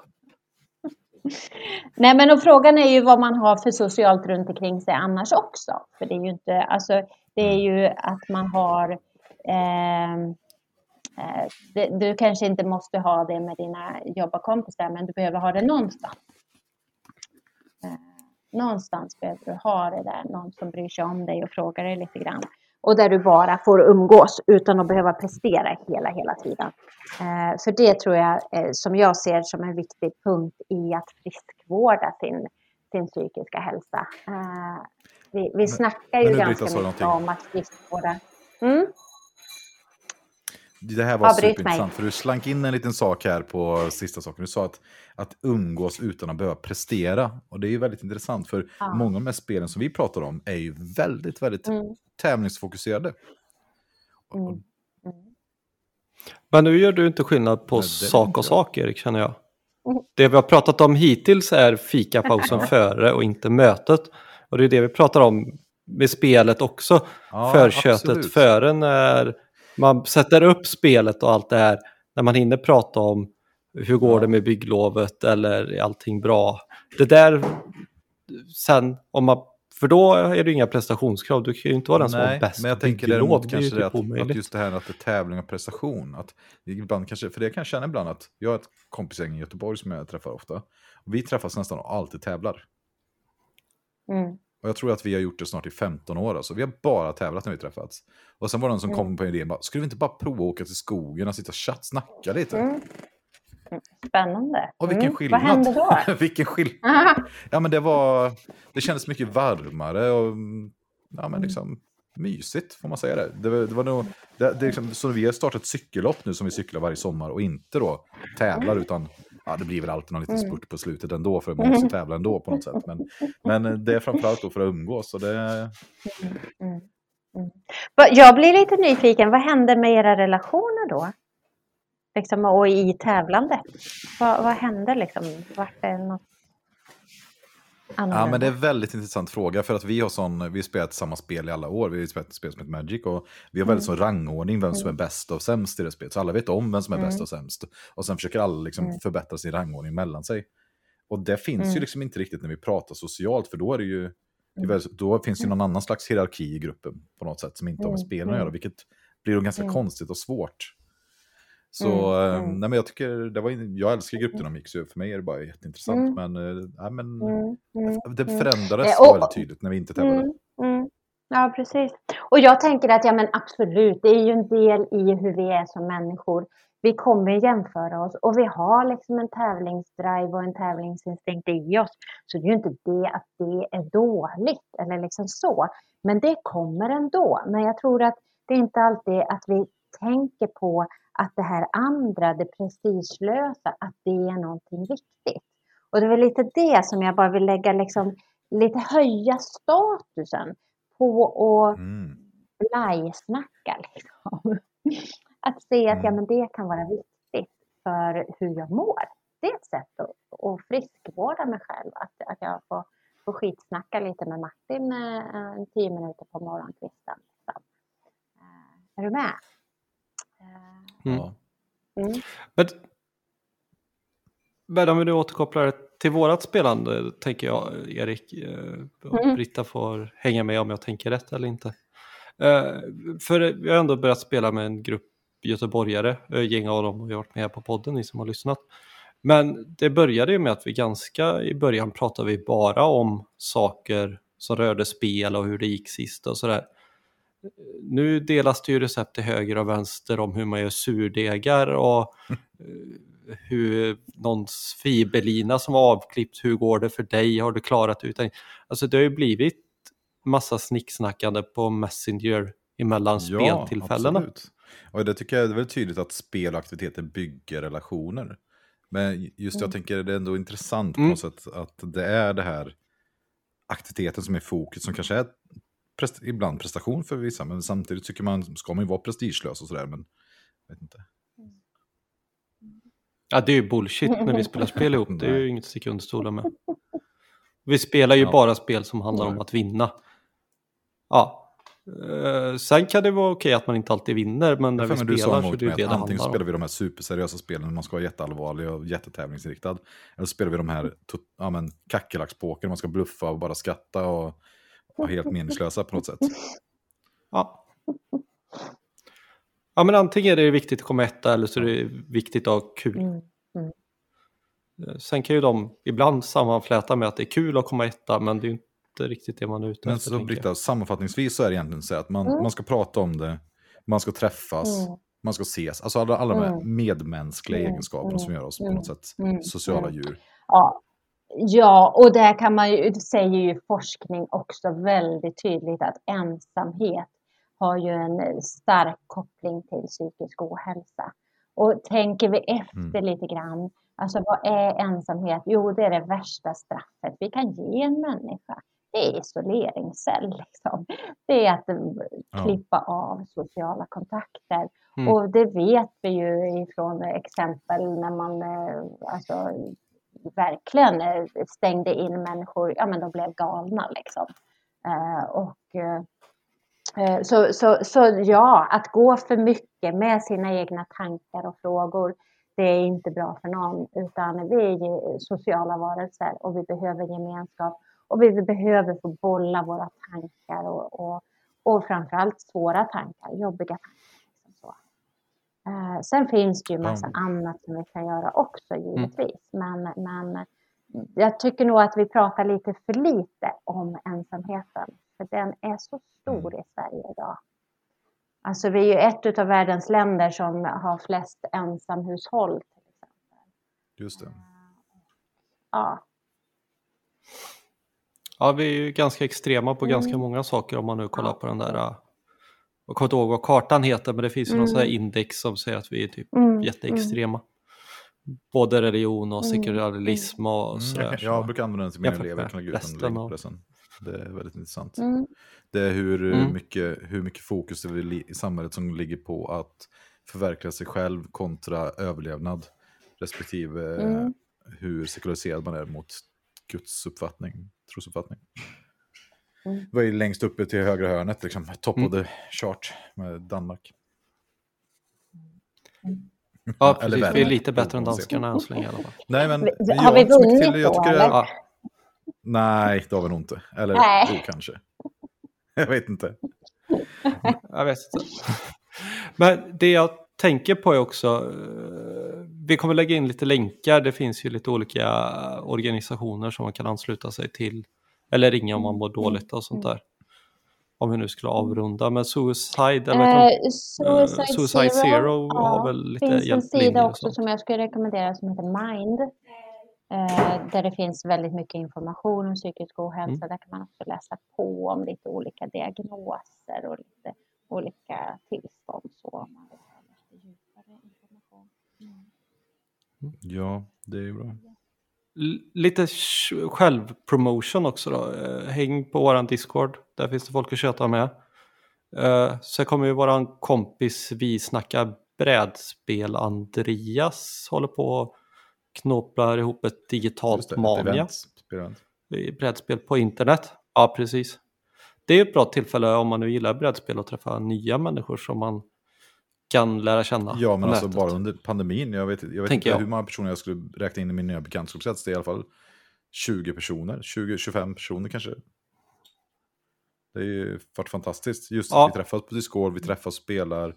Det behövs inte ha några andra vänner som hänger med en eller visar det runt. Ja, jag tycker det är jättefint. För på det sättet är det ju en, det är en hobby med nischade intressen. Alla kan inte ha fyra stycken ultraintresserade spelpersoner i sin by, eller stad, eller samhälle. Det är därför internet är så bra. Ja, men nu ska jag försöka ta tillvara Mm. på någonting positivt med den här pandemin tänker jag. Har du några så här sista ord du vill skicka med Britta om man nu ser någon eller hör något? Ja, eller men, men bara det, våga prata, våga fråga, hur mår du? Du behöver inte ta ansvar för att föra det vidare, men att du liksom, ja, eller du kan ta ansvar att, att lyssna, att stanna upp, säga du, jag tycker att du är, här är viktigt att du liksom hittar någon att samtala med fortsatt. Och det är inte alltid att komma med rätta svar utan det är mest att finnas där också.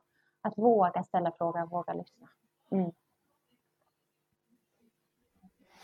För det tror jag det vanligaste är att man inte, att man känner att man måste kunna svara Mm. rätt eller vara så himla insiktsfull när de väl Mm. öppnar sig. Men du säger att det är egentligen Nej, inte det viktiga Det då? viktigaste är att man vågar fråga och att man eh, finns kvar. Liksom. Man behöver inte ha rätta svaren, man behöver inte ha snygga, fina, man behöver inte vara ett proffs. Utan också våga stå kvar och dela en del av smärtan och söka stöd och hjälp vidare liksom där, om det behövs. Liksom så. Men framförallt för allt också fråga tidigt innan det liksom. Alltså, vi har pratat självmord och det är ju den yttersta konsekvensen. Psykisk ohälsa har, börjar ju långt, långt innan dess. Liksom. Och länge innan man kommer till det. Våga fråga Ja, tidigt. precis. Mm. Har du några Nej, sista ord jag Erik? tycker bara det var jättefint Britta att du kunde komma hit och prata. Jag tycker um, nej, jättebra. Det är någonting som berör oss.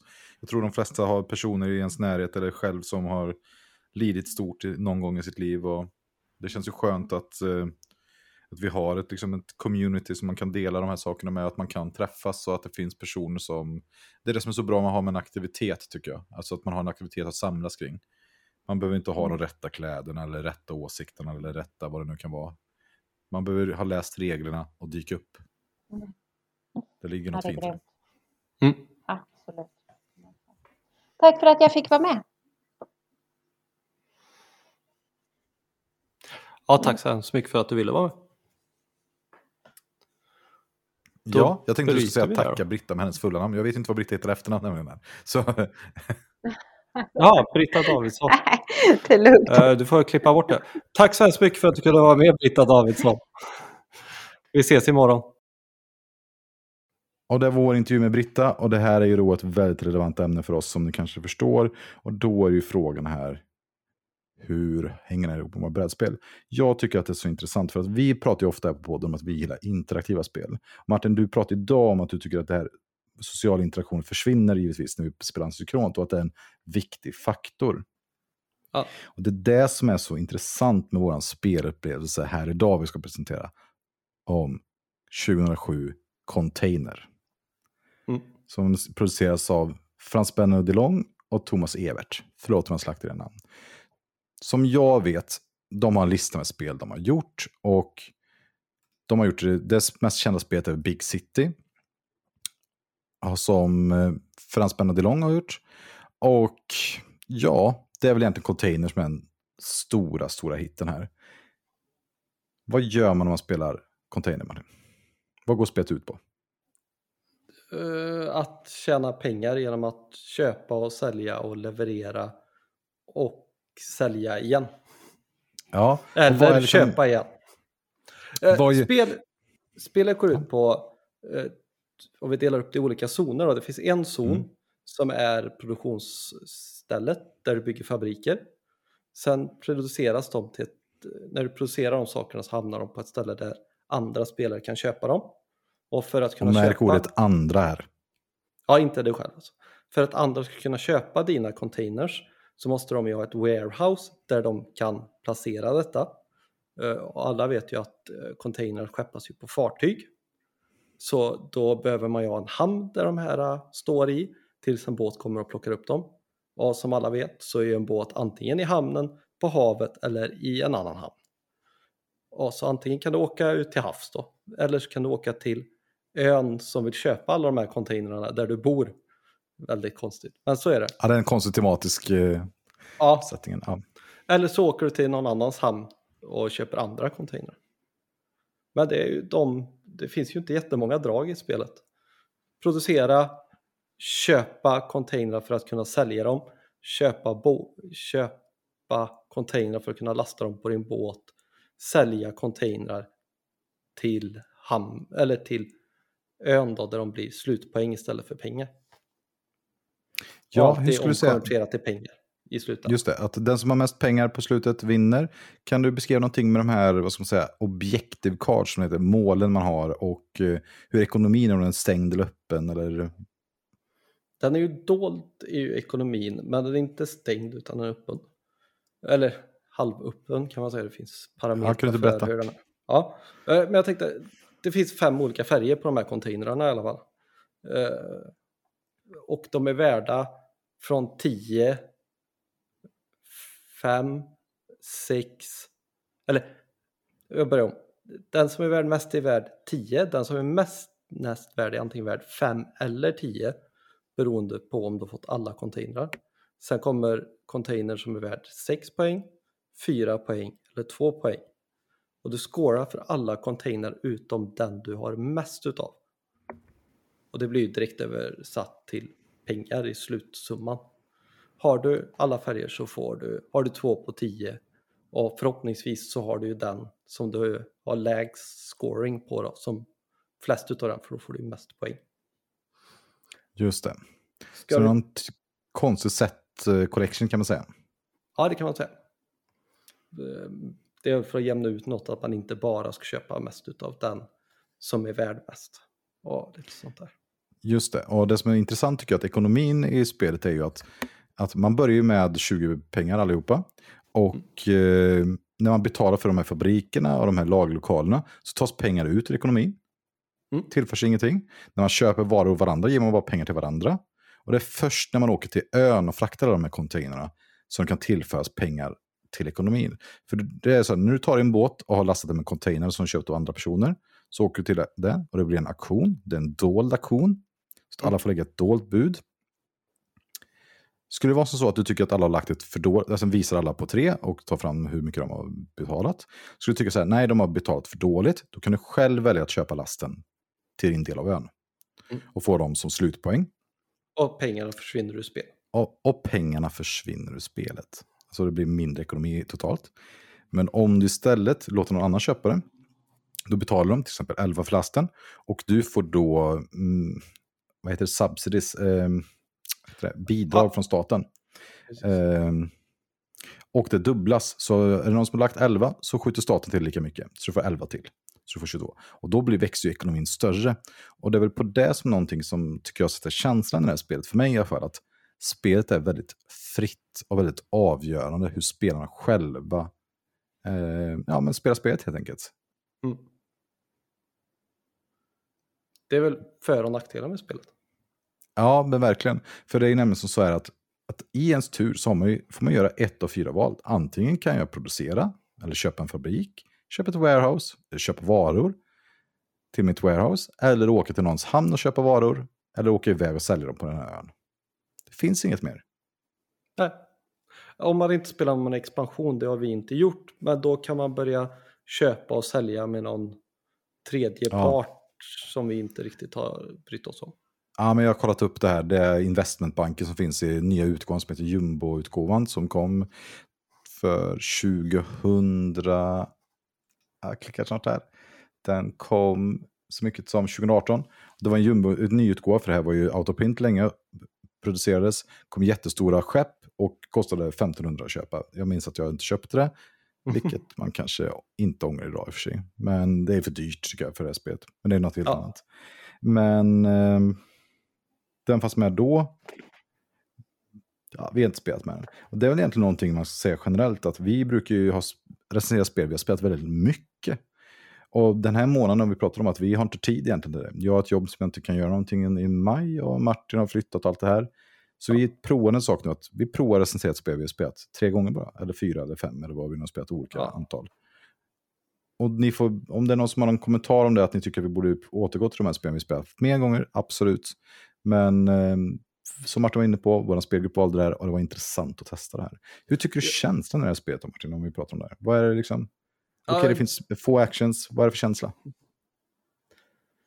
Eh, men att, ja, jag tycker på tal om att spela saker online då kontra att spela dem i verkligheten. Det, det här lider lite av samma bekymmer som uh, John Company led av. Mhm. och som du började försökte inleda om man, i början av det här avsnittet. Den här hetska, eh, köp av mig eller sälj till honom, hela det här. Det försvinner lite när man spelar eh, på online.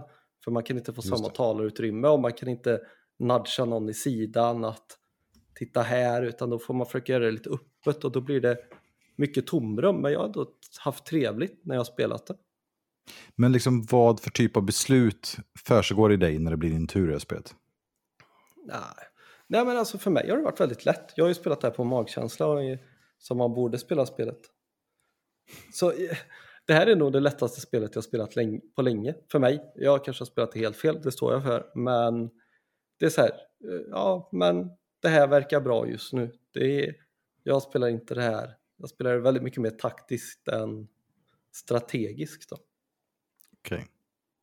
Vad säger du? För du har ju en helt annan upplevelse än vad jag har av det här spelet. Nej, men okej, okay. men jag ska försöka börja tänka på hur, när det blir min tur i spelet. Eh, när det blir min första tur i spelet så funderar jag så här, okej. Okay.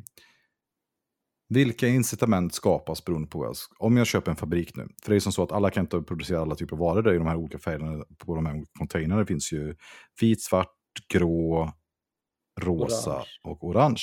Och då är frågan så här, okej okay, den som sitter till höger mig har en rosa fabrik som sin enda fabrik. Eh, det bästa som jag vet är att personen till höger om mig i vårt meta har warehouse. Så att den personen ska inte vara den som producerar. Hur kan jag försöka börja påverka den så att den börjar köpa in varor snarare än att börja producera? Mm. Och sen funderar jag på, så här, okej, okay, men de här, för man har ju det hemliga poängkortet på handen, hur ser jag till att ekonomin funkar på ett sätt att de färgerna som jag har kommer vara på mitt poängkort, alltså den, de två högsta och den lägsta det är de som produceras mest av. Hur mm. försöker jag se till det? Okej, okay, då bara tänka så här, okay, men om jag skapar en fabrik med det här, så konsekvent värdesätter jag mina varor vid olika tillfällen så att det kommer ut fler på marknaden av min sämsta färg. Men ja. väldigt mycket av de här, mina två andra bästa färger. Mm. Och sen då försöker jag se till, okej okay, just nu har de där, de här varorna som säljer till det priset. Tre. Okej, okay, det verkar okej för mig. Hur ska jag då göra för att påverka dem att handla göra som så att jag får åka iväg med min båt nästa tur och handla varor. För när det är min tur nästa tur måste det finnas varor i något warehouse. Hur kan jag se till så att det påverkas så att det ligger på det sättet? Yep. Jag vet inte om det säger någonting där, men det är typ sådana saker jag tänker på när det är min tur. Men, ja. ja. Jag upplevde väldigt olika beroende på vilken strategi jag spelat. Sist gång när jag kom, ja, vann inte i alla fall, Uh, trea kom jag uh, Då producerade jag varor bara. Nej, jag köpte varor bara. Jag hade warehouse. Mm. Och det var, gick inte alls bra för mig. För jag hade aldrig någon att åka och köpa varor ifrån. Och jag hade väldigt svårt.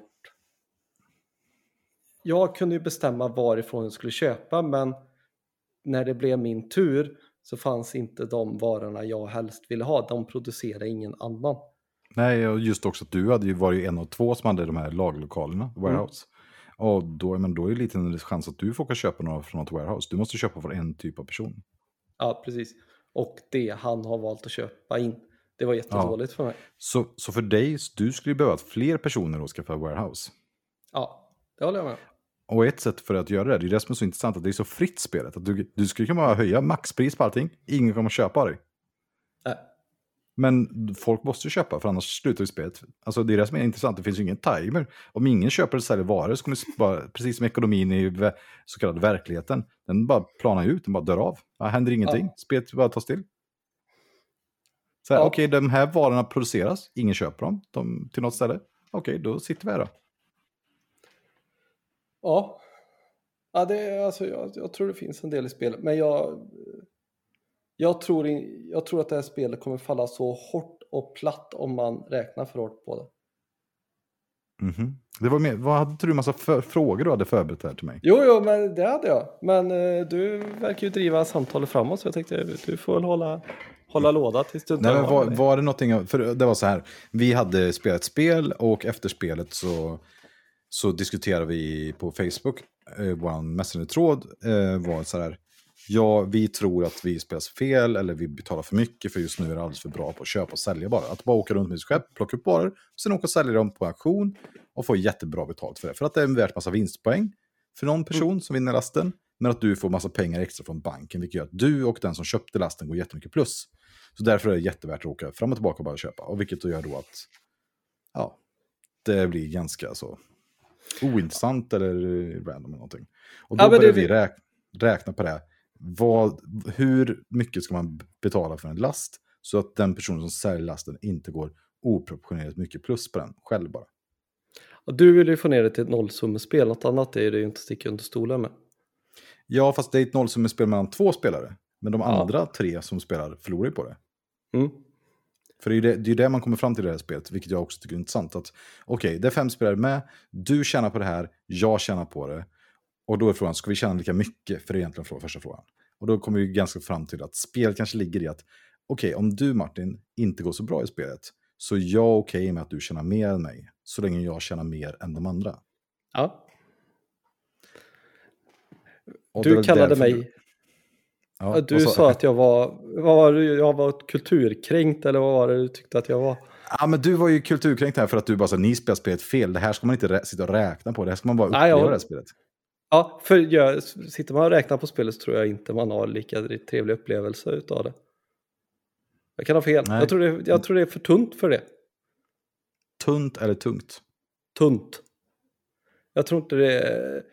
Det, det, det, har, det är lite som att sminka en gris. Ja, så det jag förstår när jag pratar med folk, jag har faktiskt skrivit till några som jag pratar med, som Edvin till exempel på en Discord. Han tycker bra om det här spelet och har velat spela med mig och det är inte alla som har hoppat på det. Jag har även pratat med Love. Och Edvin, när jag pratade med honom, han tyckte ju att det som är så intressant att det är så, av alla de ekonomiska spelen med de här, ska säga, så pratar han om, precis som jag tycker, eh, vad heter det, Modern Art av Redden Knizia, att Mm. det här spelet påminner om att man själv som spelare sätter ekonomin i spelet. Men att det här är också det mest fria spelet. Med både för och nackdelar. Så Ja, vilket typ ja. av spel ska man spela? Men jag tänker så här, om vi nu ändå ska offra en och en halv timme till tre timmar i speltid, spelar vi inte heller Indonesien? Ja, men det är inte så långt. Jag tror att det här, vi spelar på en och en halv timme. För vi har något parti som vi inte hann färdigt på två och en halv timme. Det var ju för långt. Ja, Men då frågan, varför skulle det vara för långt det här spelet på två och en halv timme? Vad är det som du tycker är problemat problematiskt på att det är två och en halv timme i så fall? Nej, men det finns inte tillräckligt mycket spakar att dra i. Det finns de här fem, sex actionerna. Det finns ett visst utrymme att förändra saker. Men det blir progressivt sämre att börja förändra saker för mycket för då måste du bygga en ny hamn för att du har inte satsat någonting på hamnar. Då måste du investera 15 vinstpoäng i det och tappat massa moment. Alltså, eh, det var lite det jag försökte säga, men det känns som att någon har eh, kanske jätte... Jag tycker om det här spelet och det låter inte så, men jag spelar det på ett helt annat sätt. Jag spelar, eh, spelar det på magkänsla och bla bla bla. bla. Hade jag spelat det på, suttit och räknat på det, då tror jag definitivt att det hade fallerat helt och hållet. För då hade jag hellre spelat Modern Art, jag hade hellre spelat Indonesia. Jag tror att det här är Mm. ett bra Bear and Pritzel-spel. Eh, jag spelar hellre, vad heter det när man ska, få, när man ska övertala någon att gå för att man Genua. ska. Genua. Eh, känns också som att det hamnar lite i den här kategorin av. Förhandlingsspel liksom. ja, och det, spelar man spelet lite mer åt förhandlingshållet så tror jag det här blir riktigt bra. Ja, okej, jag fattar vad du menar. Men alltså, när du pratar om magkänsla, för jag spelar själv det här spelet magkänsla, och det verkar inte du tänka att jag gör, men så mycket magkänsla jag har i kroppen i alla fall. Men Ja. jag tycker ju att om man inte grundläggande förstår hur ekonomin är i spelet, så spelar man inte spelet tycker inte jag. Ja, Alltså man spelar helt olika spel på något sätt. Och att man måste försöka förstå ekonomin i spelet, vilket jag tycker är ganska dunkelt från början, för det är, så många, det, det är inte så dunkelt egentligen, men det är liksom transaktioner som sker höger och vänster egentligen. Mm. Och jag, jag tänker så att det här spelet först börjar när alla har en bild av vem det är som leder. Och eftersom man spelar med dolda pengar Mm. i den här ekonomin så är det ganska svårt för oss nybörjare att förstå vem det är som leder egentligen. Vem är det som man inte vill betala jättemycket pengar till en aktion till exempel. Mm. Men Så det- om man nu säger att du hade suttit och skrivit upp, för allt är ju egentligen, ingenting är ju dolt, det är ju bara låtsas Ja. falsarium. Du hade ju kunnat sitta med pennor och papper och räkna ut exakt hur mycket varje person har i ekonomin. Det hade inte varit jättesvårt. Jag tror ju att, nej, jo men av de här dolda poängkorten har man ju som en del av spelet. Ja, Riktigt inte okej. vet om jag tycker att det gör spelet bättre, för jag tror inte det påverkar så mycket. Men, men när vi spelar Modern Art, jag vet inte om du kommer ihåg det, vi spelade Modern Art några gånger. Mm. Och det är ett fantastiskt spel tycker jag, aktionsspel Ja, med jätteintressant och bra bra. tempo och in, spännande. Där var ju tvungna att spela med öppen ekonomi, ekonomi i spelet för att folk inte förstod ekonomin hur det funkar och då bara föll spelet ihop på något sätt. Mm. För att folk överbjudade på olika auktionsmoment och gav bort jättemycket vinstpoäng till folk. Mm. Och det föll ihop. Och lite samma problem hade vi problem, men samma fenomen hade vi i Great Zimbabwe. På något sätt, att man bjöd bort jättemycket koster, det blev jättebra Mm. för olika personer, så man inte är insatt i spelet. Och det är väl det jag tycker i det här spelet, att det handlar väldigt mycket om att folk gör dåliga bedömningar. Alltså en bra tur i det här spelet är när någon person har gjort en dålig bedömning. Ja. Och precis som du säger, att jag tycker det är en bra poäng att det här, när det här spelet blir för långt så blir det väldigt tråkigt. Mm. För att man gör samma sak. Alltså, Mm. eh, många andra eurospel och 18-spel, de har liksom en, ja, men den klassiska dramatiska kurvan på något sätt. Att det, börjar, du börjar smått, du bygger upp, det kommer ett problem, så fortsätter du bara, åh, kommer du klara problemet till slut? Och yes, jag tajmar allting bra, allting är bra. Men container är ju helt annorlunda. Och det är ju att det är likadant genom hela spelet. Mm. Det enda som skiljer är priset. Eh, Hur stor är ekonomin? Ja, men om det finns mer pengar så kan man betala mer för de här lasterna och få mer vinstpoäng. Mm. Ja, men det är liksom, man gör samma sak genom hela spelet. Och en Ja. bra tur är så här typ, åh, jag lyckades få att någon gjorde det här för fyra spänn istället för två. Mm. ja. Jag vet inte, och jag tycker för mig så, det är väldigt lätt att, jag tror att folk sysslar med ordet say me i spel, om att jag tycker att det här spelet, man får lite den känslan. Men, och det är stort men, det är, det är så kul att du kallar det för förhandlingsspel här, för jag vet inte, det är väl kanske det, men det jag märkt att det här spelet skapar så mycket sociala möjligheter. Mm. Och att precis som vi spelar John Company så sitter vi och skrattar, vi dis- försöker diskutera även om det är värdelöst på Discord. Så det, det, det är ett spel som vi pratade om, vi pratade med Britta här tidigare med psykisk ohälsa. Så det här spelet skapar mycket liksom, engagemang och social konversationer i spelet tycker jag. Ja, och man kommer nog eh, kunna säga, kommer du ihåg när du gjorde det här, när du satte dem till 25 och Pelle köpte dem fasen för det också. Alltså, Ja. det, jag tror det här kan skapa riktigt bra spelminnen om man spelar det live. Ja, och Ja. jag håller med om att jag tror att, jag får, ska inte prata så här, men jag tror att jag har kommit att spela det här eh, på två, två eh, vi- så här- det här är ett vindrickarspel tycker jag. Ja, definitivt. Sen Kanske till att, med... jag, jag har suttit och klurat på fylleregler till det här spelet för att ha det som ett ölspel. Ja, det finns jättemånga roliga idéer till det. Ja, det säger väl lite om vart jag... Det här är nog inte ett tungt brädspel för mig.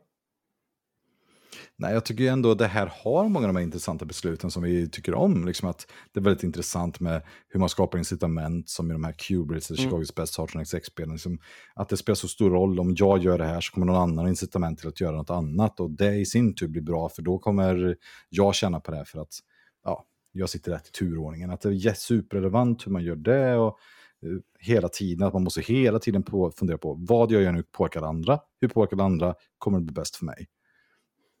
Det Mm. finns väldigt mycket som mat och saker att tänka i.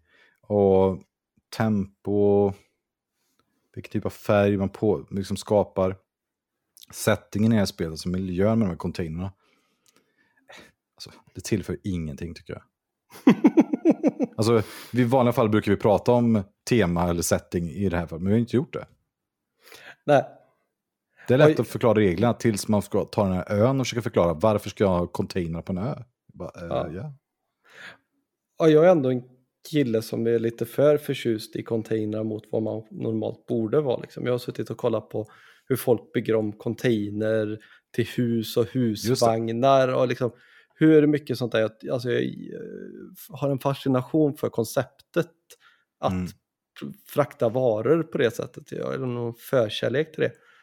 Jag känner att det fullständigt försvinner när jag spelar spelet. Det är bara en tråkig maple eller resurs liksom. ja, jag förstår vad du menar. Men det verkligen kanske är var kul- jättehäftigt när man kör med båten. Det kanske är kul på riktigt. Ja, på riktigt ja. Ja. ja. Det kanske ska vara det. Men jag tycker det var så intressant att du var så liksom upprörd över att vi hade så, så, så snackat sönder spel. Tyckte du att vi hade suttit och värderat alla saker? Alltså, vad, vad hände där? Nej men alltså, för jag... det kanske lider lite från när vi spelade, vad heter det, um, jag nämnde det förut, Eh, splotterspel. Crazy Above? Nej, det, bra splotterspelet. Indonesia. Ja. För jag tänker att Indonesia är vad det här spelet borde vara. Okej. Hur då? Eller? Nej men ja, okej, det är inte dold budaktion, men du budar om företag och du slår ihop dem. Det, det är liksom det som... Och det spelade vi med öppen information, kommer du ihåg när vi spelade det med, på nätet? Ja, jag minns det verkligen. Ja, Ja. verkligen. Både du och jag var så här, varför gjorde vi det här? Du har ju förstört det. Ja. Ja. Alltså, vi är ju alltid för öppen information när den är dold och det är Splotterspellens Indonesia som är. Och man, som Martin säger, det är i Asien, det är aktioner, man bygger upp företag som levererar massa varor, det är skepp. Och framförallt så kan man slå ihop bolag och de auktioneras ut och det är superspännande. Så det är Mm. ett spännande spel. Och det har ju verkligen, tvärt emot det här spelet, en arc. Alltså händelseförloppet det förändras ju från de här små bolagen som blir större, som slås ihop och man tar över hela världen typ. Ja. Helt, är helt kurva. underbart spel. Ja, det är ju fruktansvärt bra. Ja. Lätt topp topp 10 och jag inser att jag hade nog inte med på min topp 9-lista häromdagen när jag gjorde det, men det är ju absolut topp top 10. Också sjukt bra vindrickarspel. Mm, ja, det är nog bara för att det är ett bra spel generellt. Ja, men det vissa moment i det här spelet är oförglömliga när man upplever dem. När man lyckas få någon att slå på olika företag så att Mm. du kan få köpa upp det företaget du ville för att inte den personen kan bjuda och så vidare och så vidare. Jag saknar något sånt här element i det här spelet. Det spelar Typ jag drama. Ja, det finns inte i container. Eller hur, det finns inte container. eller? Nej. Jag håller med. Då det är att man betalar jag- två mer än vad man trodde. Ja, precis. Ja, nej, jag fick inte den här containerlasten för att Erik la ett mer. Det är typ det mest dramatiska som hände. De har övervärderat den här mot vad jag har gjort, eller vad man ska säga. Ja, Och då spelar jag väl hellre Modern Art. ja Modern Trading Knitters aktionsspel med jättemånga olika aktionsformer är mer dramatiskt. Det håller jag med om. Och det är nog... Och om man då sitter och räknar på alltihopa och har någon något sånär matematisk formel av vad saker och ting är värt, då tar det bort det enda dramatiska som finns kvar. Och det tror jag blev kulturkränkt över. Ja, men, ja, jag håller inte med. För jag tänker, det, sen, jag tycker att spelet börjar då sen att man måste värdera det. Hur dåligt tycker jag det går för Martin så att jag kan, kan ge honom pluspoäng mot mig själv i förhållande till hur bra det går för de andra. Och det kanske är för att hade jag spelat spelet som du har gjort, för jag och Henrik hade ju samma take på det här, Ja, Göteborgs-Henrik. och ingen Eh, av er gillar det direkt heller också. Där vi båda tror jag skulle jättegärna spela det live med människor som spelar på magkänsla. Det är kul, kan- för jag spelade ju med några andra för första gången. Jag spelade ju med eh, Mats och eh, Henrik från Trollhättan, som vi pratade om många Mm. gånger på podden, en kär vän till oss. Eh, Mats är också med i vår spelgrupp och Andreas, Mats och Andreas har ju Snacka brädspel ihop. De var ju med och Som spelade också är kära vänner då. Ja, de är väl kära vänner också, jag håller med. Ja. I alla fall Mats va? eh, nej. Man ska inte vara ironisk på internet säger de.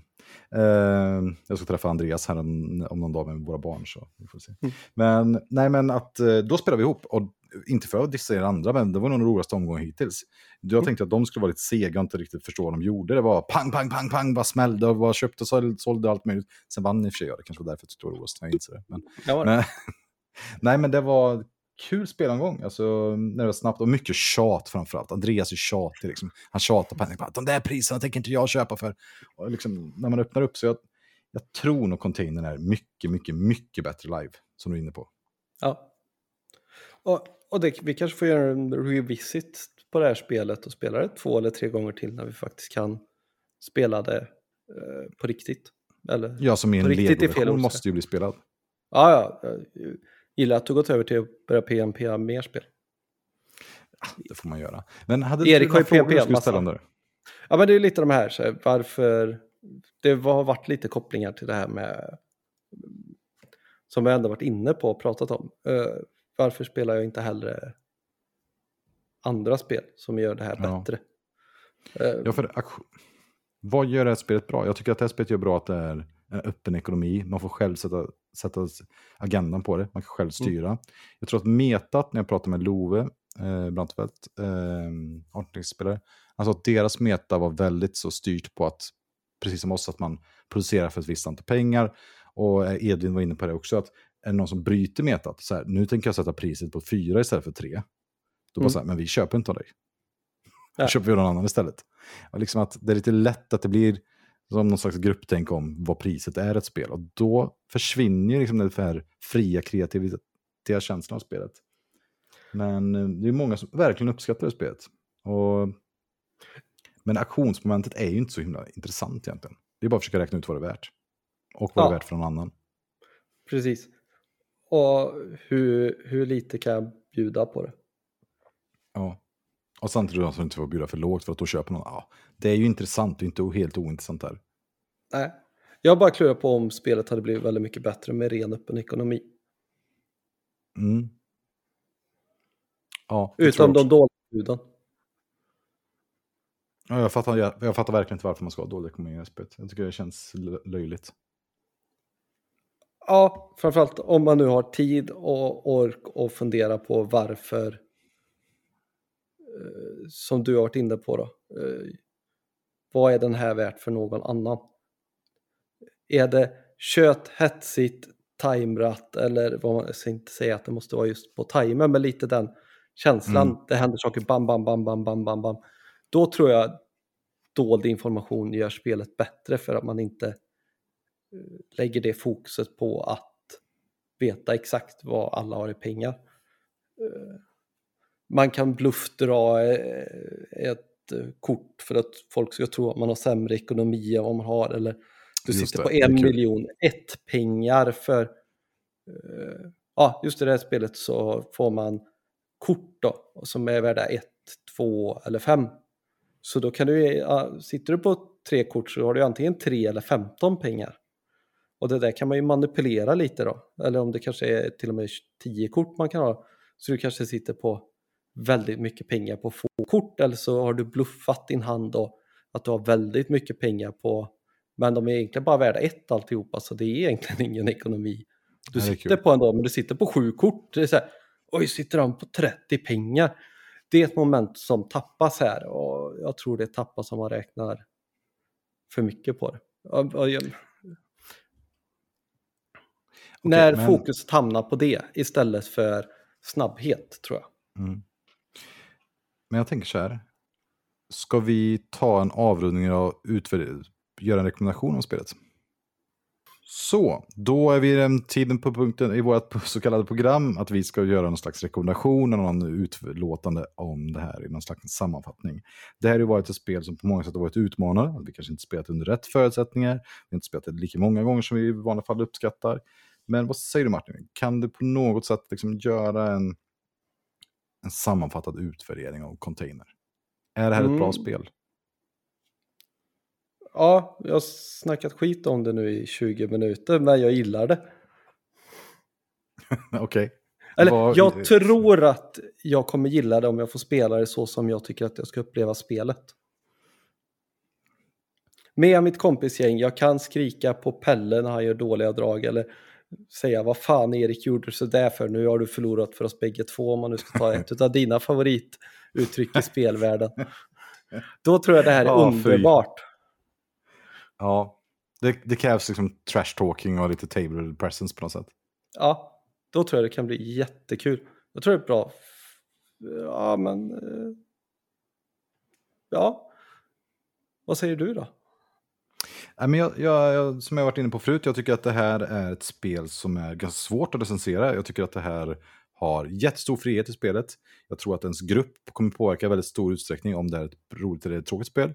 Eh, för mig personligen så är det här ett spel som jag tycker har varit jätteintressant. Jag har tänkt jättemycket på det mellan våra partier Funderat på hur man ska kunna spela det.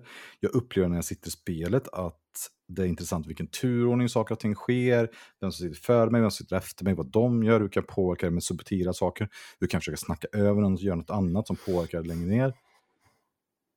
Men jag tror att i förhållande till hur intressant det här spelet är så är det här nog det tråkigaste spelet jag spelat. Så Ja. Jag tycker att det är superintressant, jag tycker snacket runt omkring och det skapar så mycket intressanta diskussioner och att jag älskar när vi är på varandra och naggar varandra och som du säger liksom Nej, kom och kör på mig, nej inte den, den leder ju liksom hela det här snacket. Det, jag älskar det liksom, men, men spelet, alltså spelet tycker jag lider av att det är likadant genom hela spelet. Så att man gör samma sak. Jag känner mig uttråkad när jag spelar det här. ja, jag förstår vad du menar. Och liksom att jag blir verkligen inte... Och det som nästan tar det ner mest av allting, det är att jag tycker liksom inte att när vi spelar till exempel ett 1896-spel eller något stort euro som Barrage som vi pratat om så många gånger. Där kan jag bli imponerad av någon persons, vad ska man säga, häftiga runda eller att någon har satt upp någonting och gör någon, någon stor vändning i spelet. Eller... Här finns det ju inget sånt. Här är ju en person som kanske köper sin last för 10 som man tänkte, ja men det kan nog vara värt att köpa det är liksom, jag tror kanske att jag tyvärr, får väl säga, liksom, behöver lite mer drama när jag spelar ett spel. Det här, det är för likadant. Ja, jag håller med dig. Eh, och jag tror att enda sättet att skapa det dramat är att göra det vi spelarna emellan. Ja, och Spelet det... behöver bära spelet, inte tvärtom. Spelet bär inte spelarna. Jag förstår vad du menar. Det kanske är så att man borde göra en Avalon-variant på det här. Liksom. Att, att det sociala blir spelet på något sätt. Och, att, och det är därför kanske man inte skulle ha öppen information. Det är kanske därför den är dold, alltså de här pengarna. Mm. Att man skulle lättare kunna prata om de sakerna. Men det gör ju det här spelet. Jag, det är väldigt, för jag har ju märkt att när vi spelar till exempel Great Western Trail och vi spelar till live och Discord. Mm. Jag kommer på oss då att vi sitter helt tysta i fyra minuter. Ja. Så ingen säger någonting. Och det är superintressant, men allting pågår ju i huvudet. Liksom. Ja. Och alla efteråt verkar nöjda och glada och tycker att det varit ett bra och roligt speltillfälle. Men så är det inte här. Här är ju verkligen, det är nästan som att uttråkningen gör att bara nej, nej, nej, köp det här och allt sådär. Och det är svårt att värdera ett så här spel tycker jag. Precis som du säger. ja, men jag tror verkligen att jag kan gilla det, men jag gör det inte nu. Ja, men jag tror, jag tycker så här att all den tiden som har gått så... Okej, men om jag ska försöka ha en, en, en liknelse till något annat då. Jag får mig att jag pratar om en dejt. Tänk så här Mm. att man ska gå på en dejt med en person och man så här, okej, varför går man då och dricker öl? Har du druckit öl på en dejt någon gång? Mm, ja, det har jag säkert. Ja. Nej, det har varför jag ska aldrig. man, Nej, varför tror du att folk gör det? För att bli av med nerverna. Är det över alkoholen eller liksom... Ja, men alltså, jag har ju gått och druckit kaffe. Jag tänker att det, det är ett lätt Det är samma sätt. sak. Ja, men jag tänker, det är ju någonting man kan göra eh, i 20 minuter eller i fyra timmar. Ja, och jag tänker just att den aktiviteten passar bra för att det öppnar upp till samtal. Liksom man, Mm. man kan prata med varandra och till skillnad från att gå och se en film där man inte kan prata med varandra så är det, liksom, det är ett ganska tacksamt sätt att umgås på liksom, för att få till social interaktion. Ja, Och på samma sätt tycker jag Container är att det är ett tacksamt spel för att skapa interaktion mellan oss spelare. Inte just Mm. mekaniskt. Det är ju också, men att det är social interaktion. Alltså det öppnar upp för liksom rollspelande eller att det här liksom köttet som du säger. Och det gör det förbannat bra. Alltså, precis, jag tror att John Company, ja det gör det också. Men där var det så mycket regler att hålla koll på och så mycket liksom mekaniska grejer att fundera på. Här är det så här, okej men det där det kan vi efter fem minuter. Reglerna i spelet är superenkla, de fattar Ja. direkt. Här handlar det bara om att försöka få någon jäkel att göra. Nu håller vi liksom priskriget. Vi Mm. sänker inte, vi producenter, kom igen, tänk inte på facket. Vi håller vårt pris på tre, det är vad det kostar. Ni kan inte säga någonting. Och sen de bara, nej jag håller med. Jag oj, jag råkar visst sätta den här på två. Nej, jag orkar inte ändra mig, den får ligga kvar på två. Alla bara, nej, nej, nej, nej. Liksom, det, det, är ju, det är ändå kul alltså på något sätt. men det Men det får därför jag inte ta för lång. Det är ju därför jag lyfter de här andra spelen. Eh, som Mm. Genoa till exempel. Eh, Jag tror de kan fylla samma funktion. Det är kul att genom att vi har spelat det så få gånger med det spel vi tagit upp flera gånger och hypar. Ja, Det, det jag gillar med det här spelet, till, till skillnad från Genoa och kanske från Modernart vi pratade om. Mm. Eftersom Modernart har vi del också, men det här känns det ändå som att man kan samarbeta i det här spelet. Det känns som att man blir lite lag, vi producenter, vi måste hålla ihop. ja precis.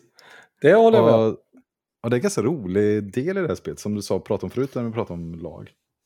Mm. Men om du skulle ge det här ett eh, sifferbetyg då, för vi tycker att sifferbetyg säger så mycket så det är jättebra att ge dem. Ja. Tråkiga betyget fem och en halv. Men vadå? Fem, okej, och det är din egna skala då. Jag kommer inte ihåg, fem och ett halv, vad betyder det? Ja, för dig är det väl en sjua? Ja, okej. Ja, men då, då är jag med. Okej, för mig en sjua. Och för mig betyder det då in, bra, intressant spel, inte det bästa, krävs specifika omständigheter för att, men då kan det vara riktigt bra. Ja, precis. Typ. Det... För mig är ju Om, mitten på skalan det är så neutralt man kan komma. Och det är ju lite bättre än neutralt. Skulle någon föreslå det här så skulle jag, är det lika stor chans att jag säger ja eller nej. Om spelar det digitalt menar jag då. men det verkar inte gå ihop. Ja, men Ja. lyssna färdigt nu. Spelade på riktigt, då tror jag nog du skulle få en... Min potentiella siffra där tror jag är 6,5. Okej. För jag tänker, om man då skulle säga så här, vi ska idag träffas och dricka öl och spela ett spel. Mm. Vilka spel ska vi lira? Okej, men vi spelar Avalon först och sen spelar vi Container och sen lirar vi Chicago Express. Ja, eh, och jag kommer ju lida igenom Avalon, vara glad för Chicago Express och se fram emot det här. Vadå lida genom Avalon? Gillar du inte Avalon?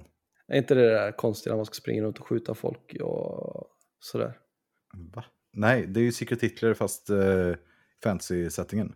Ja, precis, den sämre versionen alltså. Ja, nej, det är ju fantastiskt bra, men Ja, men alltså jag... Det fyller en social... Det är ett jättebra spel och det är säkert för jättemånga, men jag har aldrig haft problem att prata med folk så jag behöver inte ha ett spel som är gjort för att bara hålla låda för att hålla låda. men är det inte det vi säger om Container? Nej, inte riktigt, för då spelar jag mot ett spel och det har jag aldrig känt att jag har gjort det i Avalon. Ja, Okej, jag förstår vad du menar. Ja, Okej, så köprekommendationen är för mig nej. Bygg ett eget spel. Det tar tio minuter om du vill. Eller fem timmar om du vill det. Prova, Mm. kolla på internet. Det finns massa legoritningar. Kan man bygga sitt eget spel. du Köpa kan väl- Kan man det inte säga... begagnat. Kostar 120 dollar för jumboversionen. Plus frakt. 145 dollar för originalet. Det är för mycket Mm. Eh, tycker jag. Ja, kan du inte typ använda uh, Ticket to Ride-komponenterna för att spela det här spelet också? Jo, det var någon som sa det. Att eh, Mm. man kan använda. Ja, det är Mattias tror jag som sa det. Ja, precis. Ja, men det är väl ett bra tips. Ja, det var egentligen för mig. Jag tycker det här var ett intressant spel. Jag ser fram emot att spela i fortsättningen. Ja, Ja. Hoppas att du har mer att ge än vad vi har upplevt hittills. ja precis.